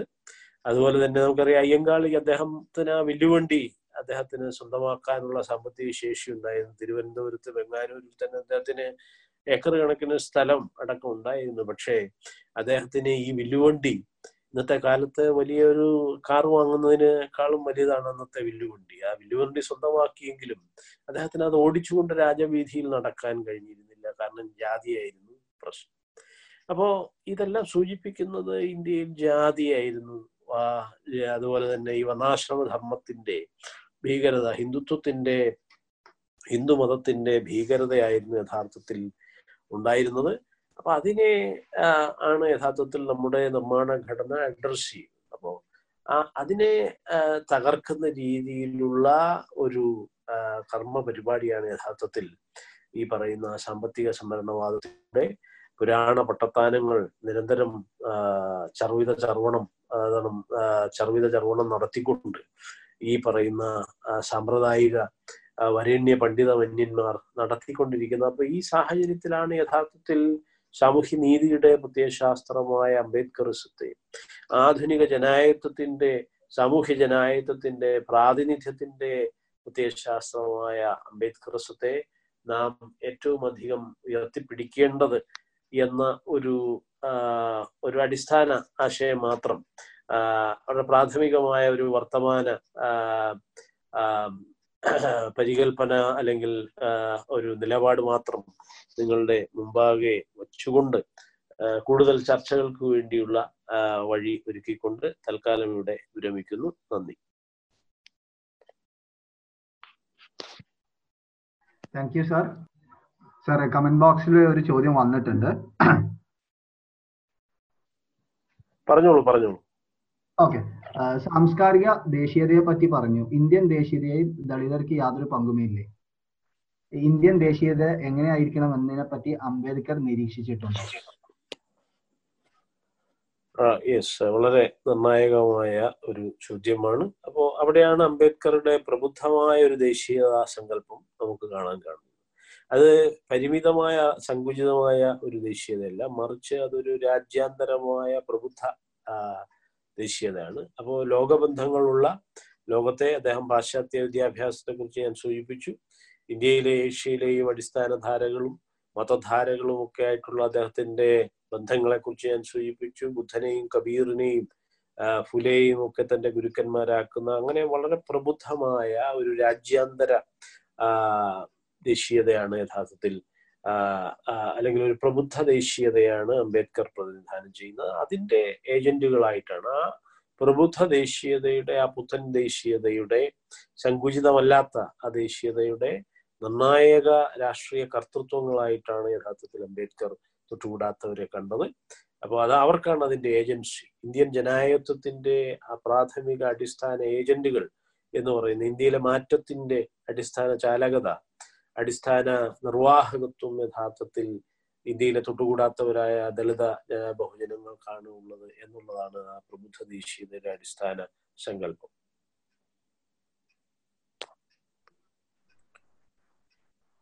അടുത്ത ചോദ്യത്തിലേക്ക് കടക്കാവുന്നതാണ്. പാർട്ടിസിപ്പൻസിന് ആർക്കെങ്കിലും ചോദ്യങ്ങൾ ഉണ്ടെങ്കിൽ മൈക്ക് അൺമ്യൂട്ട് ചെയ്യാവുന്നതാണ്. ഒരു ഉമർ അലി കാവുമ്പടി ഒരു ചോദ്യം ചോദിച്ചിട്ടുണ്ട്. അംബേദ്കർ വേഴ്സസ് ഗാന്ധി ഒന്ന് വിശദീകരിക്കാമോ? അത് നമ്മൾ മുമ്പത്തെ ഒരു സെഷൻ നമ്മൾ ചെയ്തതിനാൽ അതിൽ കൂടുതൽ എന്തെങ്കിലും ആഡ് ചെയ്യാനുണ്ടാവോ സർ ആ അത് പറഞ്ഞതുപോലെ ഇപ്പോൾ ഒരു നിരന്തരമായ ഒരു ഡിബേറ്റിന്റെ ഭാഗം തന്നെയാണ്. അപ്പോ ഗാന്ധിജി ഈ പറയുന്ന ഒരു പിന്നെ എന്താണ് കുറച്ച് മുഖ്യധാരയിലെ ഒരു വരണ്യ ദേശീയതയെ പ്രതിനിധാനം ചെയ്തപ്പോൾ അംബേദ്കർ യഥാർത്ഥത്തിൽ അടിത്തട്ടിൽ നിന്ന് ഉയർന്ന് ഉയർന്നു വന്നിട്ടുള്ള ഏറ്റവും തൊട്ടുകൂടാത്തവനായി ജനിച്ച് തൊട്ടുകൂടായ്മയുടെ എല്ലാ ഭീകരതകളും മനുഷ്യവിരുദ്ധതയും അനുഭവിച്ച് തന്റെ നിരന്തരമായ പ്രയത്നത്തിലൂടെ തന്റെ പ്രബുദ്ധതയിലൂടെ ഉയർന്നു വന്ന് ലോകത്തിന്റെ ഒരു വിശ്വപൗരനും വിശ്വമാനവികനുമായി ഉയർന്നു വന്ന് ഇന്ന് ലോകത്തെ ഏറ്റവും വലിയ പണ്ഡിതന്മാരിൽ എക്കാലത്തെയും വലിയ പണ്ഡിതന്മാരിലും ജൈവ ബുദ്ധിയുള്ള ഒരാളായിട്ട് വികസിച്ചിട്ടുള്ള ഒരു മനുഷ്യനാണ്. അപ്പൊ അത് യഥാർത്ഥത്തിൽ നമ്മുടെ ജനങ്ങളുടെ പ്രതികരണത്തിൽ നിന്ന് തന്നെ അത് ആരുടെ ഭാഗമാണ് ജനങ്ങൾ സ്വീകരിക്കുന്നത് എന്ന് നമുക്കിന്ന് അറിയാൻ കഴിയും. ഏതാണ്ട് അൻപത് വർഷത്തോളം അദ്ദേഹത്തെ രാഷ്ട്രം തന്നെ അദ്ദേഹത്തെ ആദരിച്ചിരുന്നില്ല. ഈ അടുത്ത കാലത്ത് മാത്രമാണ് യഥാർത്ഥത്തിൽ അംബേദ്കറെ കുറിച്ചുള്ള പുതിയ വ്യവഹാരങ്ങൾ ഉയർന്നു വന്നിട്ടുള്ളത്. അപ്പോ ഇന്ന് ഇന്ത്യയിലെ ഈ പറയുന്ന ഭരണഘടനാ പ്രതിസന്ധിയിൽ സമഗ്രാധിപത്യത്തിന്റെ സംസ്കാര ദേശീയവാദത്തിന്റെ പ്രതിസന്ധിയിൽ നമ്മുടെ ബഹുജനങ്ങളെല്ലാം യഥാർത്ഥത്തിൽ സമീപിക്കുന്നത് അംബേദ്കറുടെ ഈ വിമോചന മാർഗത്തെയാണ് അംബേദ്കറിസത്തെയാണ് ഗാന്ധിസത്തെ ആണോ അവർ പിന്നെ ആശ്രയിക്കുന്നതെന്ന് നോക്കിയാൽ മതി. ഒരുപക്ഷെ ഗാന്ധിസത്തെ ആയിരിക്കാം വരണ്യരും അല്ലെങ്കിൽ വ്യവസ്ഥാപിത രാഷ്ട്രീയ നേതാക്കളും ഒക്കെ തന്നെ പിൻപറ്റുന്നത്. മറിച്ച് നാം പുതിയ തലമുറയെ യുവജനങ്ങളെ വിദ്യാർത്ഥി ലോകത്തെ അതുപോലെ ദളിത് ബഹുജനങ്ങളെ സംഘർഷപ്പെടുന്ന മൈനോറിറ്റീസിനെ ഒക്കെ നോക്കിയാൽ നമുക്കറിയാവുന്നത് യഥാർത്ഥത്തിൽ അംബേദ്കറുടെ ചിന്തയുമായിട്ടാണ് അവർ കൂടുതൽ താതാത്മ്യം പ്രാപിക്കുന്നത്. അല്ലെങ്കിൽ അംബേദ്കറിസത്തെയാണ് അവർ കൂടുതൽ ഉയർത്തിപ്പിടിക്കുന്നത് എന്ന് നമുക്ക് കാണാൻ സാധിക്കുന്നതാണ്. Thank you sir sir comment ബോക്സിൽ വേറൊരു ചോദ്യം വന്നിട്ടുണ്ടായിരുന്നു. നമ്മൾ വീണ്ടെടുക്കേണ്ട പാരമ്പര്യം ഏതാണ് എന്നതാണ് ചോദ്യം വന്നിട്ടുള്ളത്.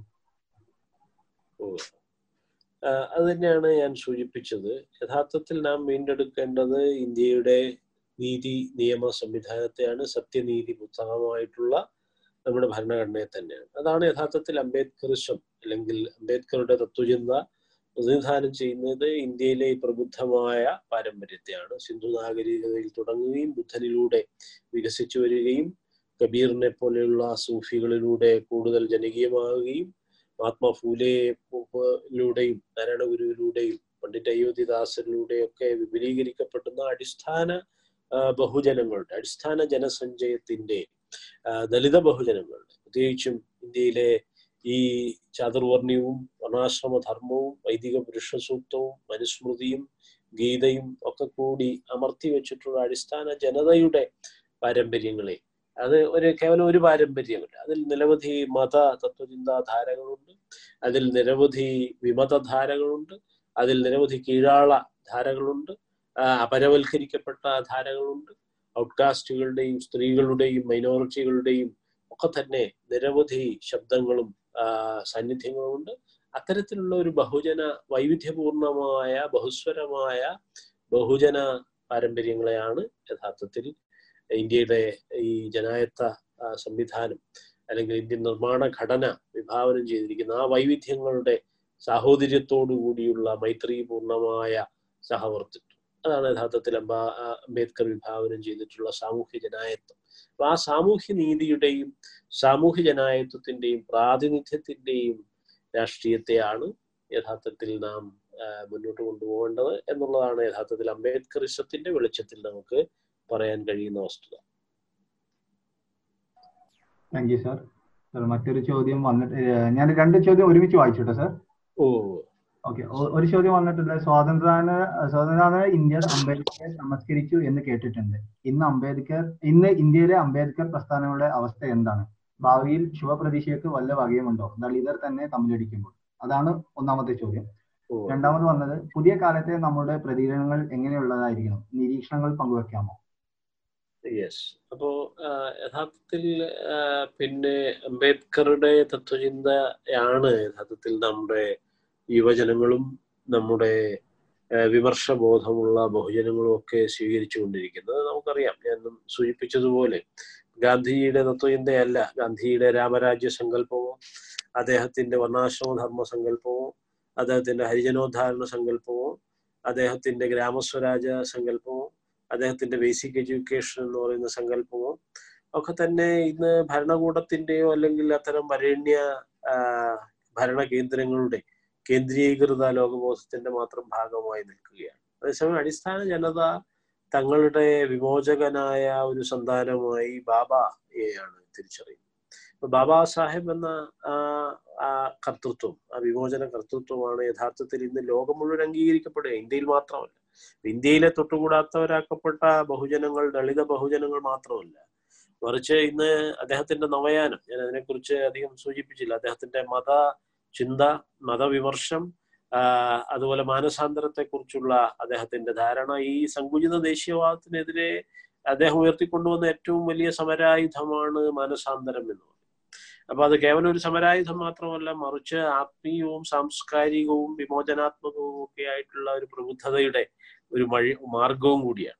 അപ്പൊ ഇന്ന് അദ്ദേഹത്തിന്റെ നവയാനം എന്ന് പറയുന്ന രാഷ്ട്രീയ ബുദ്ധ ചിന്ത ബുദ്ധ ദർശനത്തെ പുനർവ്യാഖ്യാനം ചെയ്തുകൊണ്ട് കൂടുതൽ യുക്തിസഹമായ ആധുനികമായി ഒരു തത്വചിന്തയായി ഒരു സാമൂഹ്യ തത്വചിന്തയായി അദ്ദേഹം ഒരു പരമ്പരാഗത മതമായിട്ടല്ല മറിച്ച് ഇറ്റ്സ് എ സോഷ്യൽ ഫിലോസഫി എന്ന രീതിയിൽ അദ്ദേഹം ബുദ്ധനെ അശോകനെയും ബുദ്ധനെയും ഒക്കെ വലിയ ഗുരുക്കന്മാരായി കണ്ടുകൊണ്ട് അദ്ദേഹം ആധുനികമായി പുനർവ്യാഖ്യാനം ചെയ്തിട്ടുള്ള നവയാനം എന്ന് പറയുന്ന രാഷ്ട്രീയ ബുദ്ധിസം ആ പൊളിറ്റിക്കൽ ബുദ്ധിസം ഇന്ന് ലോകമെമ്പാടുമുള്ള പിന്നെ പിന്നണി ജനവിഭാഗങ്ങൾ പ്രാന്തീകൃതരായിട്ടുള്ള യൂറോപ്പിലെ റോമകൾ യൂറോപ്പിലെ തന്നെ ബഹിഷ്കൃതരും തൊട്ടുകൂടാത്തവരും ഒക്കെയായി അധിക്ഷേപിക്കപ്പെടുന്ന മനുഷ്യാവകാശ നിഷേധം നേരിടുന്ന നിരവധി മൈനോറിറ്റികൾ റോമകളെ പോലെയുള്ളവർ ജിപ്സികൾ റോമകൾ അതുപോലെ ഏഷ്യയിലെ തന്നെ പല വലിയ സാമ്പത്തിക നേട്ടമൊക്കെ വികസിത രാജ്യങ്ങളായിരിക്കുന്ന ജപ്പാനിലൊക്കെയുള്ള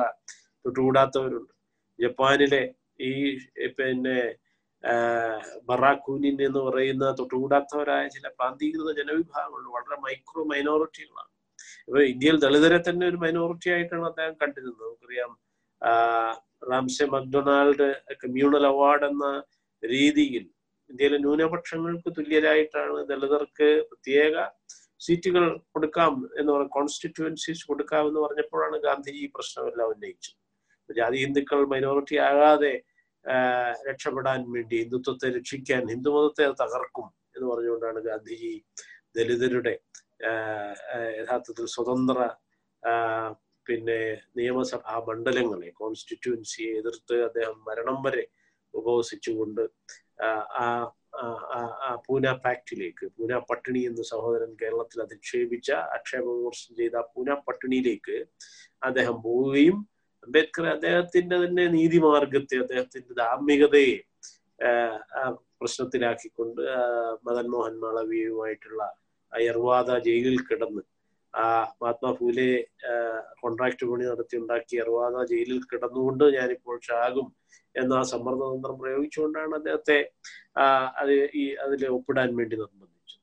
അപ്പോ അത്തരത്തിലൊക്കെയുള്ള വലിയ വലിയ വിമോചനാത്മകമായ തലങ്ങൾ അംബേദ്കറുടെ രാജ്യാന്തര പ്രബുദ്ധമായ തത്വചിന്തയിലാണുള്ളത്. അപ്പൊ അത് തന്നെയാണ് യഥാർത്ഥത്തിൽ ഇന്ത്യയുടെ ഭാവി.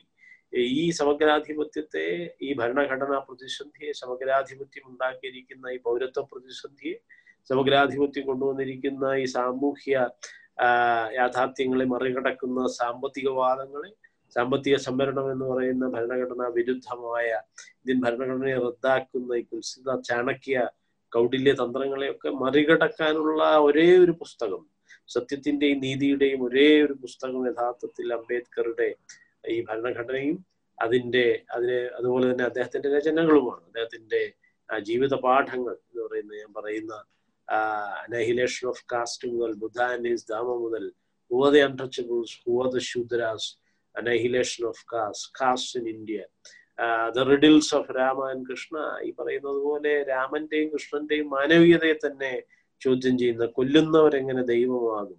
കൊല്ലുന്നവൻ എങ്ങനെ നേതാവാകും. കൊല്ലുന്നവൻ എങ്ങനെ മനുഷ്യനാകും എന്ന അടിസ്ഥാന ചോദ്യമാണ്. കൊല്ലുന്നവനില്ല ശരണ്യത. മറ്റെല്ലാ ഗുണങ്ങളും ആർന്നിടിലും എന്ന് ആയിരത്തി തൊള്ളായിരത്തി പതിനാലിൽ ഗുരു കേരളത്തിൽ എഴുതിയതാണ്. ആ, കൊല്ലായികിലവൻ ആ, ഗുണമുള്ള മുമാൻ അല്ലായകിൽ മൃഗത്തിനു തുല്യനവൻ എന്ന് നാരായണ ഗുരു അസന്നിഗ്ധമായി പ്രഖ്യാപിച്ചിരുന്നു ആയിരത്തി തൊള്ളായിരത്തി പതിനാലിൽ അതുകൊണ്ടാണ് ആയിരത്തി തൊള്ളായിരത്തി ഇരുപതിൽ ഈ മദൻമോഹൻ മാളവ്യ അംബേദ്കറുമായിട്ട് എർവാദ ജയിലിലെ ഈ പൂനാപട്ടിണി ഒപ്പിട്ട ഈ മദൻമോഹന മാളവ്യ മുപ്പത്തിരണ്ടിൽ ഒപ്പിട്ട അയാൾ ഇരുപതുകളിൽ ഇരുപതുകളുടെ അവസാനത്ത് കേരളത്തിൽ വന്നിരുന്നു.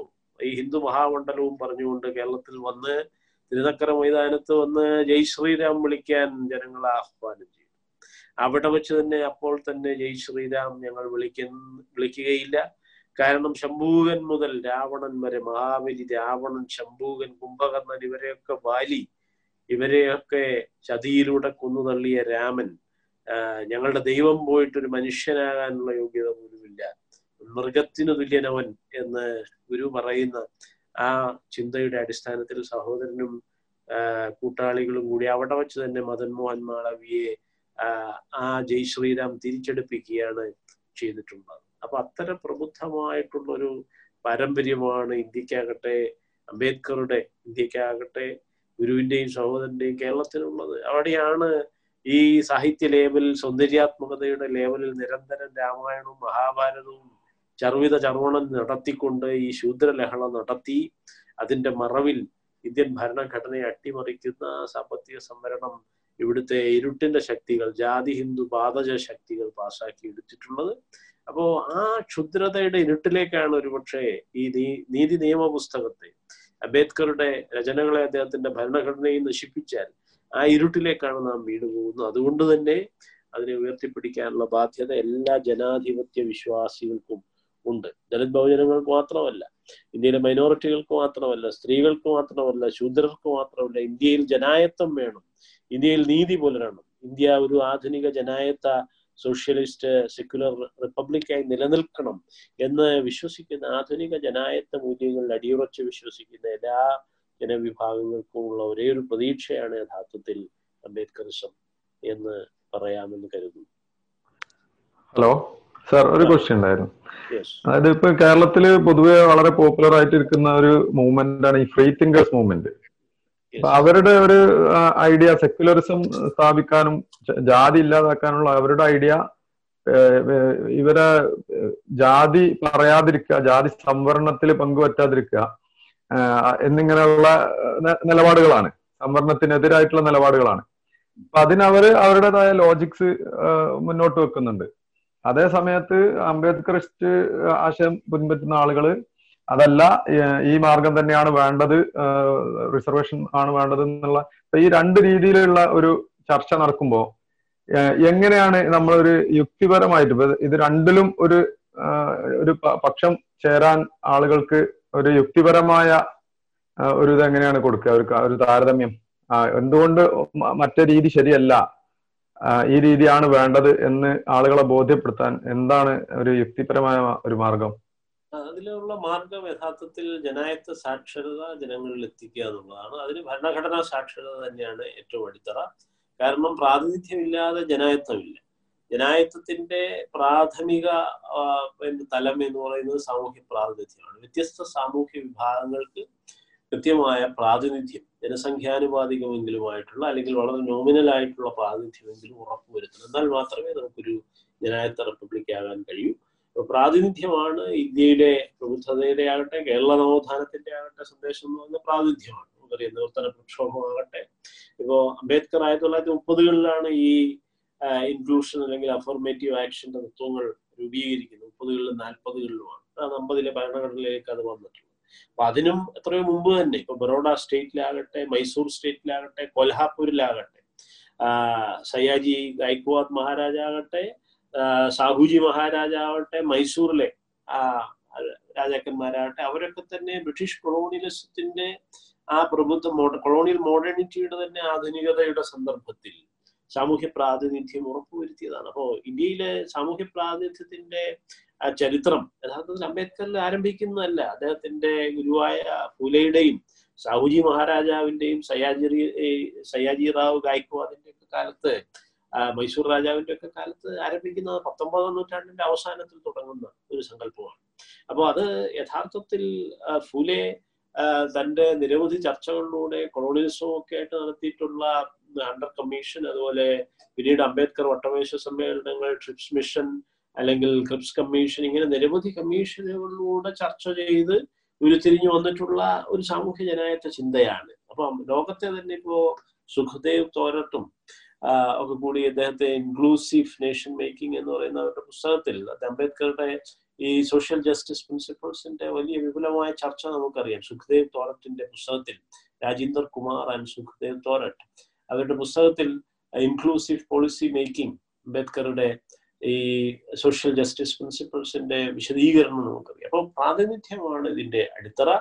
പ്രാതിനിധ്യം ഇല്ലെങ്കിൽ ജനായത്വമല്ല നിങ്ങൾ കേവലം ഒരു മെറിറ്റോക്രസിയോ ഒരു ടൊട്ടാലിറ്റേറിയൻ ഭരണകൂടമോ ആണെങ്കിൽ അവിടെ പ്രാതിനിധ്യം വേണ്ട. പക്ഷെ നിങ്ങൾ ഒരു ജനായത്ത റിപ്പബ്ലിക് ആയിട്ടാണ് ഇന്ത്യ നിൽക്കുന്നതെങ്കിൽ അല്ലെങ്കിൽ അതാണ് ഇന്ത്യയുടെ ഭരണഘടനയുടെ അന്തസ്സത്തെയെങ്കിൽ അവിടെ സാമൂഹ്യ നീതി ആണ് അടിത്തറ. അവിടെ സാമൂഹ്യ പ്രാതിനിധ്യമില്ലാതെ സാമൂഹ്യ നീതിയോ സാമൂഹ്യ ജനായത്വമോ ഉണ്ടാവുകയില്ല അപ്പൊ ജനായത്വത്തിന്റെ അടിത്തറ എന്ന് പറയുന്നത് പ്രാതിനിധ്യമാണ് എന്ന പ്രാഥമിക വസ്തുത.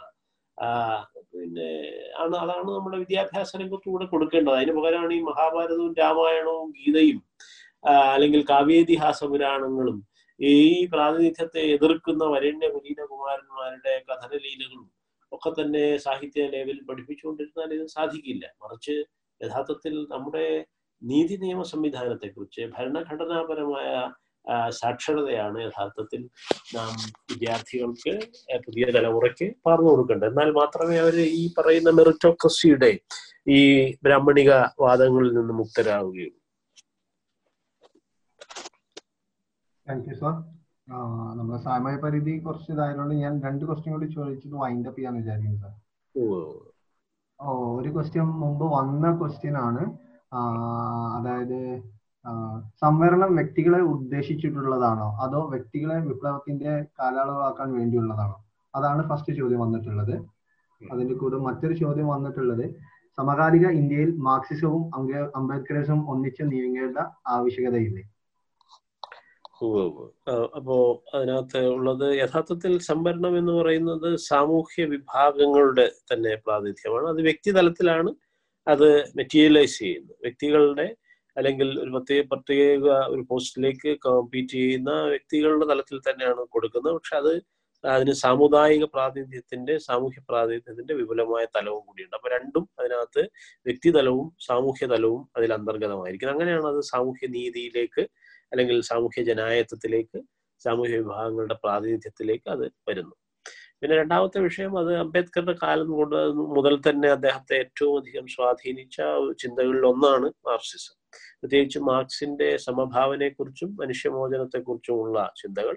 അപ്പൊ അതുകൊണ്ട് തന്നെ അദ്ദേഹം ആദ്യം സ്ഥാപിച്ചത് സംഘടന ഇൻഡിപെൻഡന്റ് ലേബർ പാർട്ടിയാണ് I L P independent labour party ചെങ്കൊടി ഉയർത്തിക്കൊണ്ട് തെലുങ്ക പിന്നെ കൊങ്കൺ പ്രദേശത്തും മഹാരാഷ്ട്രയിലും ഒക്കെ ഉണ്ടായിരുന്ന ബ്രാഹ്മൺ ബനിയ ജന്മിത്വത്തിനെതിരെയുള്ള വലിയ രൂക്ഷമായ കർഷക കലാപങ്ങൾ. അവിടെയാണ് അംബേദ്കർ തന്റെ വെള്ളത്തിനു വേണ്ടിയും തന്റെ വഴി നടക്കാനും വെള്ളത്തിന് എടുക്കാനും ഒക്കെ വേണ്ടിയുള്ള മനസ്സൂതി കത്തിക്കുന്ന ആയിരത്തി തൊള്ളായിരത്തി ഇരുപതുകളിലൊക്കെ ഇരുപത്തിയേഴ് ഇരുപത്തി ആറ് കാലങ്ങളിലൊക്കെ അദ്ദേഹം ആദ്യം ക്ലാസ് റാഡിക്കലിസം എന്ന് പറയുന്ന അതിതീവ്രമായ വർഗ ബഹുജന രാഷ്ട്രീയത്തിൽ അദ്ദേഹം ഇടപെട്ടിരുന്നു.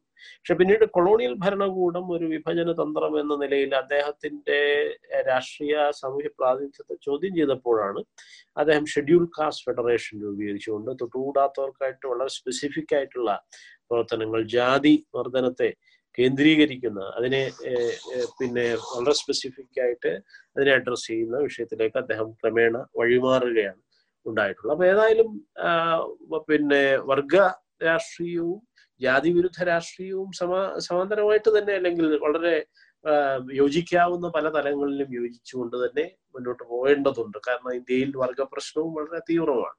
അപ്പൊ അതുകൊണ്ട് തന്നെ പിന്നെ സഹകരിക്കാവുന്ന എല്ലാ രംഗങ്ങളിലും സഹകരിക്കേണ്ട. പക്ഷെ ഇന്ത്യയിലെ ഏറ്റവും രൂഢമൂലമായ പ്രശ്നം അംബേദ്കർ തന്നെ പിന്നീട് ചൂണ്ടിക്കാണിക്കുന്നത് പോലെ caste is an enclosed class class എന്ന് പറയുന്നത് നമ്മുടെ ചിലപ്പോൾ സാമ്പത്തിക ശേഷി കൂടുതൽ അധ്വാനം അല്ലെങ്കിൽ മികച്ച വേതനം മികച്ച സേവന രംഗത്ത് എത്തിപ്പെട്ടാൽ നമ്മുടെ അധ്വാനത്തിലൂടെ നമ്മുടെ വർഗനില മെച്ചപ്പെടാൻ സാധിക്കും. പക്ഷെ ജാതിയെ കേന്ദ്രീകരിക്കുന്ന വിവേചനത്തിൽ നിന്ന് ഒരിക്കലും ഒരു മനുഷ്യന്റെ ജീവിതകാലത്ത് ഒരിക്കലും രക്ഷയില്ല. കാരണം ജാതി മാറുന്നില്ല. അതുകൊണ്ടാണ്. അപ്പോ ജാതിയാണ് ഇന്ത്യയിലെ കൂടുതൽ രൂഢമൂലമായ സാമൂഹ്യ ചരിത്ര സംസ്കാര രാഷ്ട്രീയ യാഥാർത്ഥ്യം എന്ന് പറയുന്നത് ജാതിയാണ്. ജാതി ലിംഗ മത വിഭജനങ്ങൾ. പ്രത്യേകിച്ച് ഇന്നത്തെ സമഗ്രാധിപത്യ കാലത്ത് നമുക്കറിയാം മതത്തിന്റെ പേരിലാണ്. ജാതിയുടെ പേരിലാണ് കൊലപാതകങ്ങൾ നടത്തുന്നത്. മതത്തിന്റെ പേരിൽ ആഹാരത്തിന്റെ പേരിൽ വസ്ത്രത്തിന്റെ പേരിൽ ഭാഷയുടെ പേരിൽ മനുഷ്യർ അടിച്ചു കൊല്ലുകയാണ്. അപ്പൊ ഇതൊന്നും വർഗനില നോക്കിയിട്ടല്ല. സമൂഹ അടിച്ചു കൊല്ലുന്ന പല മനുഷ്യരെ ആട്ടിറച്ചി കഴിക്കുന്നതിന്റെ പേരിലാണ് അവർ പശു ഇറച്ചി കഴിച്ചു എന്ന് ആരോപിച്ചുകൊണ്ടാണ് അവർ അടിച്ചു കൊല്ലുന്നത്.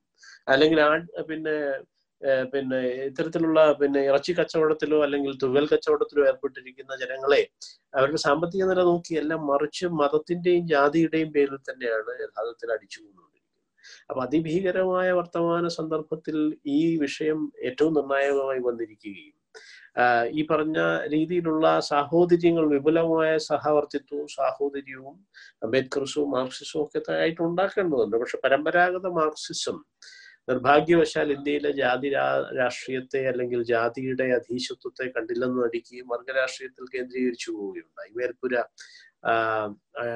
അടിത്തറ മേൽപ്പുര മാർക്സിസം എന്ന് പറയുന്ന യഥാർത്ഥത്തിൽ നാൽപ്പത് അൻപതുകളോടുകൂടി ഏതാണ്ട് ലോകത്തില്ലാതായതാണ്. അന്റോണിയോ ഗ്രാംഷിയുടെയൊക്കെ നിയോ ലെഫ്റ്റ് ഉയർന്നു വരുന്ന സാംസ്കാരികമായ അധീശത്വത്തെ കുറിച്ച് സാമൂഹ്യ സാംസ്കാരികമായ അധീശത്വത്തെ കുറിച്ചുള്ള ആശയങ്ങൾ വന്നപ്പോൾ തന്നെ അത് അസ്ഥാനത്തായിട്ടുള്ള ഒരു കാര്യമാണ് ഈ പരമ്പരാഗത യാഥാസ്ഥിതിക മാർക്സിസം. പക്ഷേ കേരളത്തിലൊക്കെ ഇപ്പോഴും ആ യാഥാർത്ഥിക മാർക്സിസത്തെ ദുരുപയോഗം ചെയ്തുകൊണ്ട് സവർണ ശക്തികളാണ് അതിനുള്ളിൽ കൂടെ തന്നെയാണ് ഈ മഹാഭാരത രാമായണ പരിപാടികളും പട്ടത്താനങ്ങളും നിരന്തരം നടത്തി ഇപ്പോൾ വീണ്ടും നടത്തി ഇന്ത്യൻ ഭരണഘടനയെ അട്ടിമറിക്കുന്ന ഒരു പരിപാടിയിലേക്ക് അതിനെ കോപ്പുകൂട്ടി കൊടുക്കുന്നത് പരോക്ഷമായി നേരിട്ടല്ല.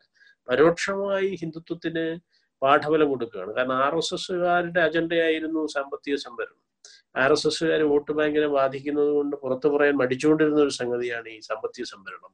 അത് ഇടതുപക്ഷത്തിനുള്ളിലൂടെ കേരളത്തിലൂടെ അത് നടപ്പാക്കുകയും ഈ ശബരിമലയിലെ ഈ ശബരിമലയെ ശബരിമലയാക്കി രാമവൽക്കരിച്ച് അവിടെ നടത്തിയ ഈ ശുദ്ധലഹളയിലൂടെ R S S N S S കമ്പൈനായിട്ട് നടത്തിയ ശുദ്ധലഹളയുടെ സമ്മർദ്ദ പരിസരത്ത് മുഖ്യമന്ത്രിയൊക്കെ തന്നെ ജാതിത്തെറി വിളിച്ച്. അത് മറ്റൊരു ഉദാഹരണമാണ്. ഇന്ത്യയിൽ ജാതിയുടെ പരമാധികാരത്തെ സൂചിപ്പിക്കുന്ന മറ്റൊരു വർത്തമാന ഉദാഹരണമാണ്. ഒരു സ്ത്രീ തന്നെക്കാൾ പ്രായം ചെന്ന ഒരു പുരുഷനെ അതിന് രാഷ്ട്രീയാധികാരിയായി കേരളത്തിന്റെ മുഖ്യമന്ത്രിയായിരിക്കുന്ന ഒരു പുരുഷനെ ജാതിത്തെറി വിളിക്കുക തെളി തെരുവിൽ കടന്ന് ജാതിത്തെറി വിളിക്കുക അത് റെക്കോർഡിൽ ക്യാമറയിൽ കൂടി സോഷ്യൽ മീഡിയയിലൂടെ ജാതിത്തെറി വിളിക്കുക എന്ന് സൂചിപ്പിക്കുന്നത് വർഗത്തെയും ലിംഗത്തെയും മറ്റെല്ലാത്തിനെയും കവിയുന്ന യാഥാർത്ഥ്യം പരമാധികാരം ജാതിക്കാണ് വർത്തമാന കേരളത്തിൽ പോലും എന്ന യാഥാർത്ഥ്യമാണ്. കേരളത്തിൽ ഇതാണ് അവസ്ഥയെങ്കിൽ മറ്റുള്ള ഗുജറാത്തിന്റെ യു പിയുടെ അവസ്ഥ നമുക്ക് ചിന്തിക്കാവുന്ന അപ്പോ ഇത്തരത്തിലുള്ള യാ ജാതിയെക്കുറിച്ചുള്ള യാഥാർത്ഥ്യ ബോധം ഉണ്ടാവുകയും സഹകരിക്കാവുന്ന മേഖലകൾ സഹകരിക്കുകയും വർഗ രാഷ്ട്രീയവും അതുപോലെ തന്നെ ജാതി വിരുദ്ധ പോരാട്ടവും ഇതിനധീശത്വമായ ജാതി ഹിന്ദുത്വത്തിനെതിരായ ജനകീയ ബഹുജന പ്രക്ഷോഭവും നമ്മുടെ ഭരണഘടനയെ വീണ്ടെടുക്കാനുള്ള അടിയന്തരമായ ബഹുജന മുന്നേറ്റവും നടന്നാൽ മാത്രമേ നമ്മുടെ ജനായത്വം രക്ഷപ്പെടൂ എന്ന ഒരു എളിയ ഓർമ്മപ്പിക്കൽ മാത്രമാണ് എനിക്ക് ഇവിടെ നിങ്ങളുടെ മുമ്പിൽ സമർപ്പിക്കാനുള്ളത്. താങ്ക് യു സാർ ഒരു ഫൈനൽ ഒരു ചോദ്യം വന്നിട്ടുണ്ട്. കലിക പ്രസക്തി ഉണ്ടായതുകൊണ്ട് ഞാൻ ചോദിക്കുകയാണ്. നിലവിലെ സവർണാധിപത്യം ജനാധിപത്യത്തെ തകിടം മറിക്കുമ്പോൾ രാമ ജന്മഭൂമിയാക്കി ബാബരിയെ മാറ്റുമ്പോൾ രാമന്റെ ഏറ്റവും വലിയ ഭക്തോത്സവമായിരുന്ന മധുസൂദനൻ സംസതി തുളസി ഗാന്ധി പോലും ക്ഷേത്രം പണിയണമെന്ന് തോന്നിയില്ല. കൃഷ്ണ ചൈതന്യ രാമകൃഷ്ണ പരഹംസൻ വിവേകാനന്ദൻ പോലും വാദിച്ചിട്ടുമില്ല. പിന്നെ എങ്ങനെ അതിന്റെ ഇപ്പോഴത്തെ നിലനിൽപ്പിൽ പ്രസക്തി ഉണ്ടാവുക ആ, ഇതാണ് നാം ഈ പറയുന്ന നിരന്തരമായ ഈ പുരാണ പാരായണങ്ങളിലൂടെ ജനങ്ങളെ മസ്തിഷ്ക ഒരു പ്രക്ഷാളനം നടത്തി. ഒരു തരത്തിലുള്ള ബ്രെയിൻ വാഷിംഗ് നടത്തി മസ്തിഷ്ക പ്രക്ഷാളനം നടത്തി ഈ അവസ്ഥയിലേക്ക് എത്തിക്കുകയാണ്. അപ്പൊ അതാണ് ഞാൻ പറയുന്നത്. ഈ പുരാണ പാരായണ പട്ടത്താനങ്ങളാണ്. സാഹിത്യവും സൗന്ദര്യവും ഒക്കെ പറഞ്ഞുകൊണ്ട് നടത്തുന്ന പാഠ്യപദ്ധതിയിലൂടെയും മാധ്യമങ്ങളിലൂടെയും അക്കാദമികളിലൂടെയും മാധ്യമങ്ങളിലൂടെയും നിരന്തരം നടത്തുന്ന പ്രചാരണ പരിപാടികളിലൂടെയാണ് ഈ ഒരു ഹൈന്ദവ സമവായം സാമാന്യ ബോധം ഉണ്ടാക്കിയെടുക്കുകയും അപരവൽക്കരണത്തിന്റെ വ്യവഹാരങ്ങൾ. അതുകൂടിയാണ് അതുകൊണ്ടുമാണ് നാം ഈ രാമായണത്തെയും മഹാഭാരതത്തെയും വിമർശിക്കുന്നത്. അതിനെ പരിപൂർണമായും തള്ളിക്കളയുന്ന ഞാൻ പറഞ്ഞു ഗുരുവിന്റെ ഉദാഹരണം പറഞ്ഞു. റിഡിൽസ് ഓഫ് രാമായൺ കൃഷ്ണ അംബേദ്കർ മുപ്പതുകളിൽ എഴുതിയ എസ് എ അവിടെയാണ് ഈ കൊല്ലുന്ന ദൈവങ്ങളുടെ മാനവികത ചോദ്യം ചെയ്യപ്പെടുക അതുപോലെ തന്നെ ഞാൻ പറഞ്ഞു ആയിരത്തി തൊള്ളായിരത്തി പതിനാലിൽ തന്നെ ഗുരു എഴുതിയിരിക്കുകയാണ് ജീവകാരുണ്യ പഞ്ചകത്തിൽ. ഈ കൊല്ലുന്നവന് യാതൊരു ഗുണവുമില്ല. അവൻ ഏത് മര്യാദ പുരുഷോത്തമനാണെങ്കിൽ അവൻ മൃഗത്തിനേക്കാളും കഷ്ടമാണ്. മൃഗത്തിന് തുല്യനവൻ എന്ന് പറയുന്നത് അപ്പോൾ കേരള നവോത്ഥാനത്തിലാകട്ടെ ഫുലയും ഫുലെയും അംബേദ്കറും പ്രതിദാനം ചെയ്യുന്ന ഇന്ത്യൻ നവോത്ഥാനത്തിലാകട്ടെ പരിപൂർണമായും തള്ളിക്കളഞ്ഞ മാനവികത പോലും ഇല്ലാത്ത ദൈവം പോയിട്ട് രാജാവ് പോയിട്ട് മനുഷ്യൻ പോലും ആകാൻ യോഗ്യതയില്ലാത്ത ഇവരെയാണോ നിങ്ങൾ ഈ മര്യാദാ പുരുഷോത്തമന്മാരായിട്ട് ആരാധ്യ പുരുഷന്മാരെ ആ കൊണ്ടുവരുന്നത് എന്നുള്ള ചോദ്യമാണ് അവിടെ പ്രസക്തം. അപ്പൊ അത് യഥാർത്ഥത്തിൽ ഇത് നടക്കുന്നത് ഈ മുഖ്യധാരയിൽ അരങ്ങേറുന്ന പുരാണ പട്ടത്താരങ്ങളിലൂടെയാണ് നിരന്തര പ്രചാര വേലയിലൂടെയാണ് സാഹിത്യമെന്നും സൗന്ദര്യമെന്നും സംസ്കാരമെന്നും ലേബലിട്ടിട്ട് നാം തള്ളിക്കളഞ്ഞ സഹോദരനും ഗുരുവും അംബേദ്കറും ഒക്കെ തള്ളിക്കളഞ്ഞ ഈ ഈ കൊല്ലുന്ന കൊലപാതകികളായ ദൈവങ്ങളെ തിരിച്ചു കൊണ്ടുവരുന്നതിലൂടെയാണ് ഇത് സംഭവിക്കുന്നത്. അതുകൊണ്ടാണ് അത് ഇടതുപക്ഷത്തിലൂടെ നടന്നാലും വലതുപക്ഷത്തിലൂടെ നടന്നാലും എവിടെ നടന്നാലും നാം അതിനെ പരിപൂർണമായും തിരസ്കരിച്ച്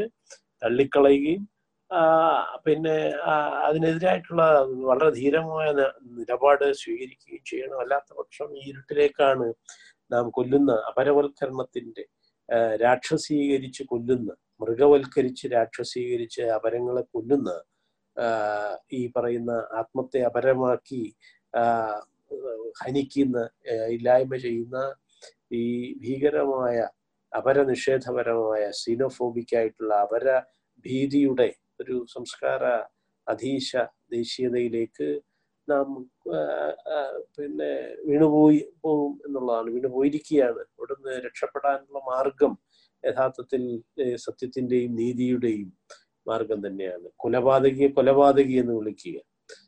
അതിന് സൗന്ദര്യാത്മകതയുടെ ലേബലിൽ അതിനെ പാട്ട് വായ്ത്താരിയിലൂടെ കാവ്യാത്മകമായി അവതരിപ്പിച്ചാൽ അതിനെ സാഹിത്യകൃതിയായിട്ടല്ല മറിച്ച് അത് കൊലപാതകത്തിന്റെ അപരവൽക്കരണത്തിന്റെ പാഠങ്ങളാണ്.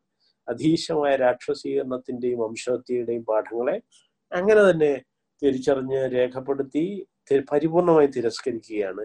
വേണ്ട അത്ര ധീരമായ നിലപാട് നാം എടുക്കുന്നുണ്ടോ എന്നുള്ളതാണ് നിർണായകമായി വന്നിരിക്കുന്നത്. താങ്ക് യു സാർ സാമൂഹ്യ പാഠശാലയുടെ ഇന്നത്തെ സെഷൻ ഇവിടെ അവസാനിപ്പിക്കുകയാണ്. അംബേദ്കറിസത്തിന് ഒരു ആമുഖം എന്ന വിഷയത്തിലാണ് ഡോക്ടർ അജയ് ശേഖർ സാർ ഇന്ന് നമ്മളോട് സംസാരിച്ചത്. പങ്കെടുത്ത ശ്രോതാക്കൾക്കും അജയ് ശേഖർ സാറിനും നന്ദി രേഖപ്പെടുത്തുന്നു. മറ്റൊരു വിഷയത്തിൽ വീണ്ടും കാണാം എന്ന പ്രതീക്ഷയോടെ നന്ദി.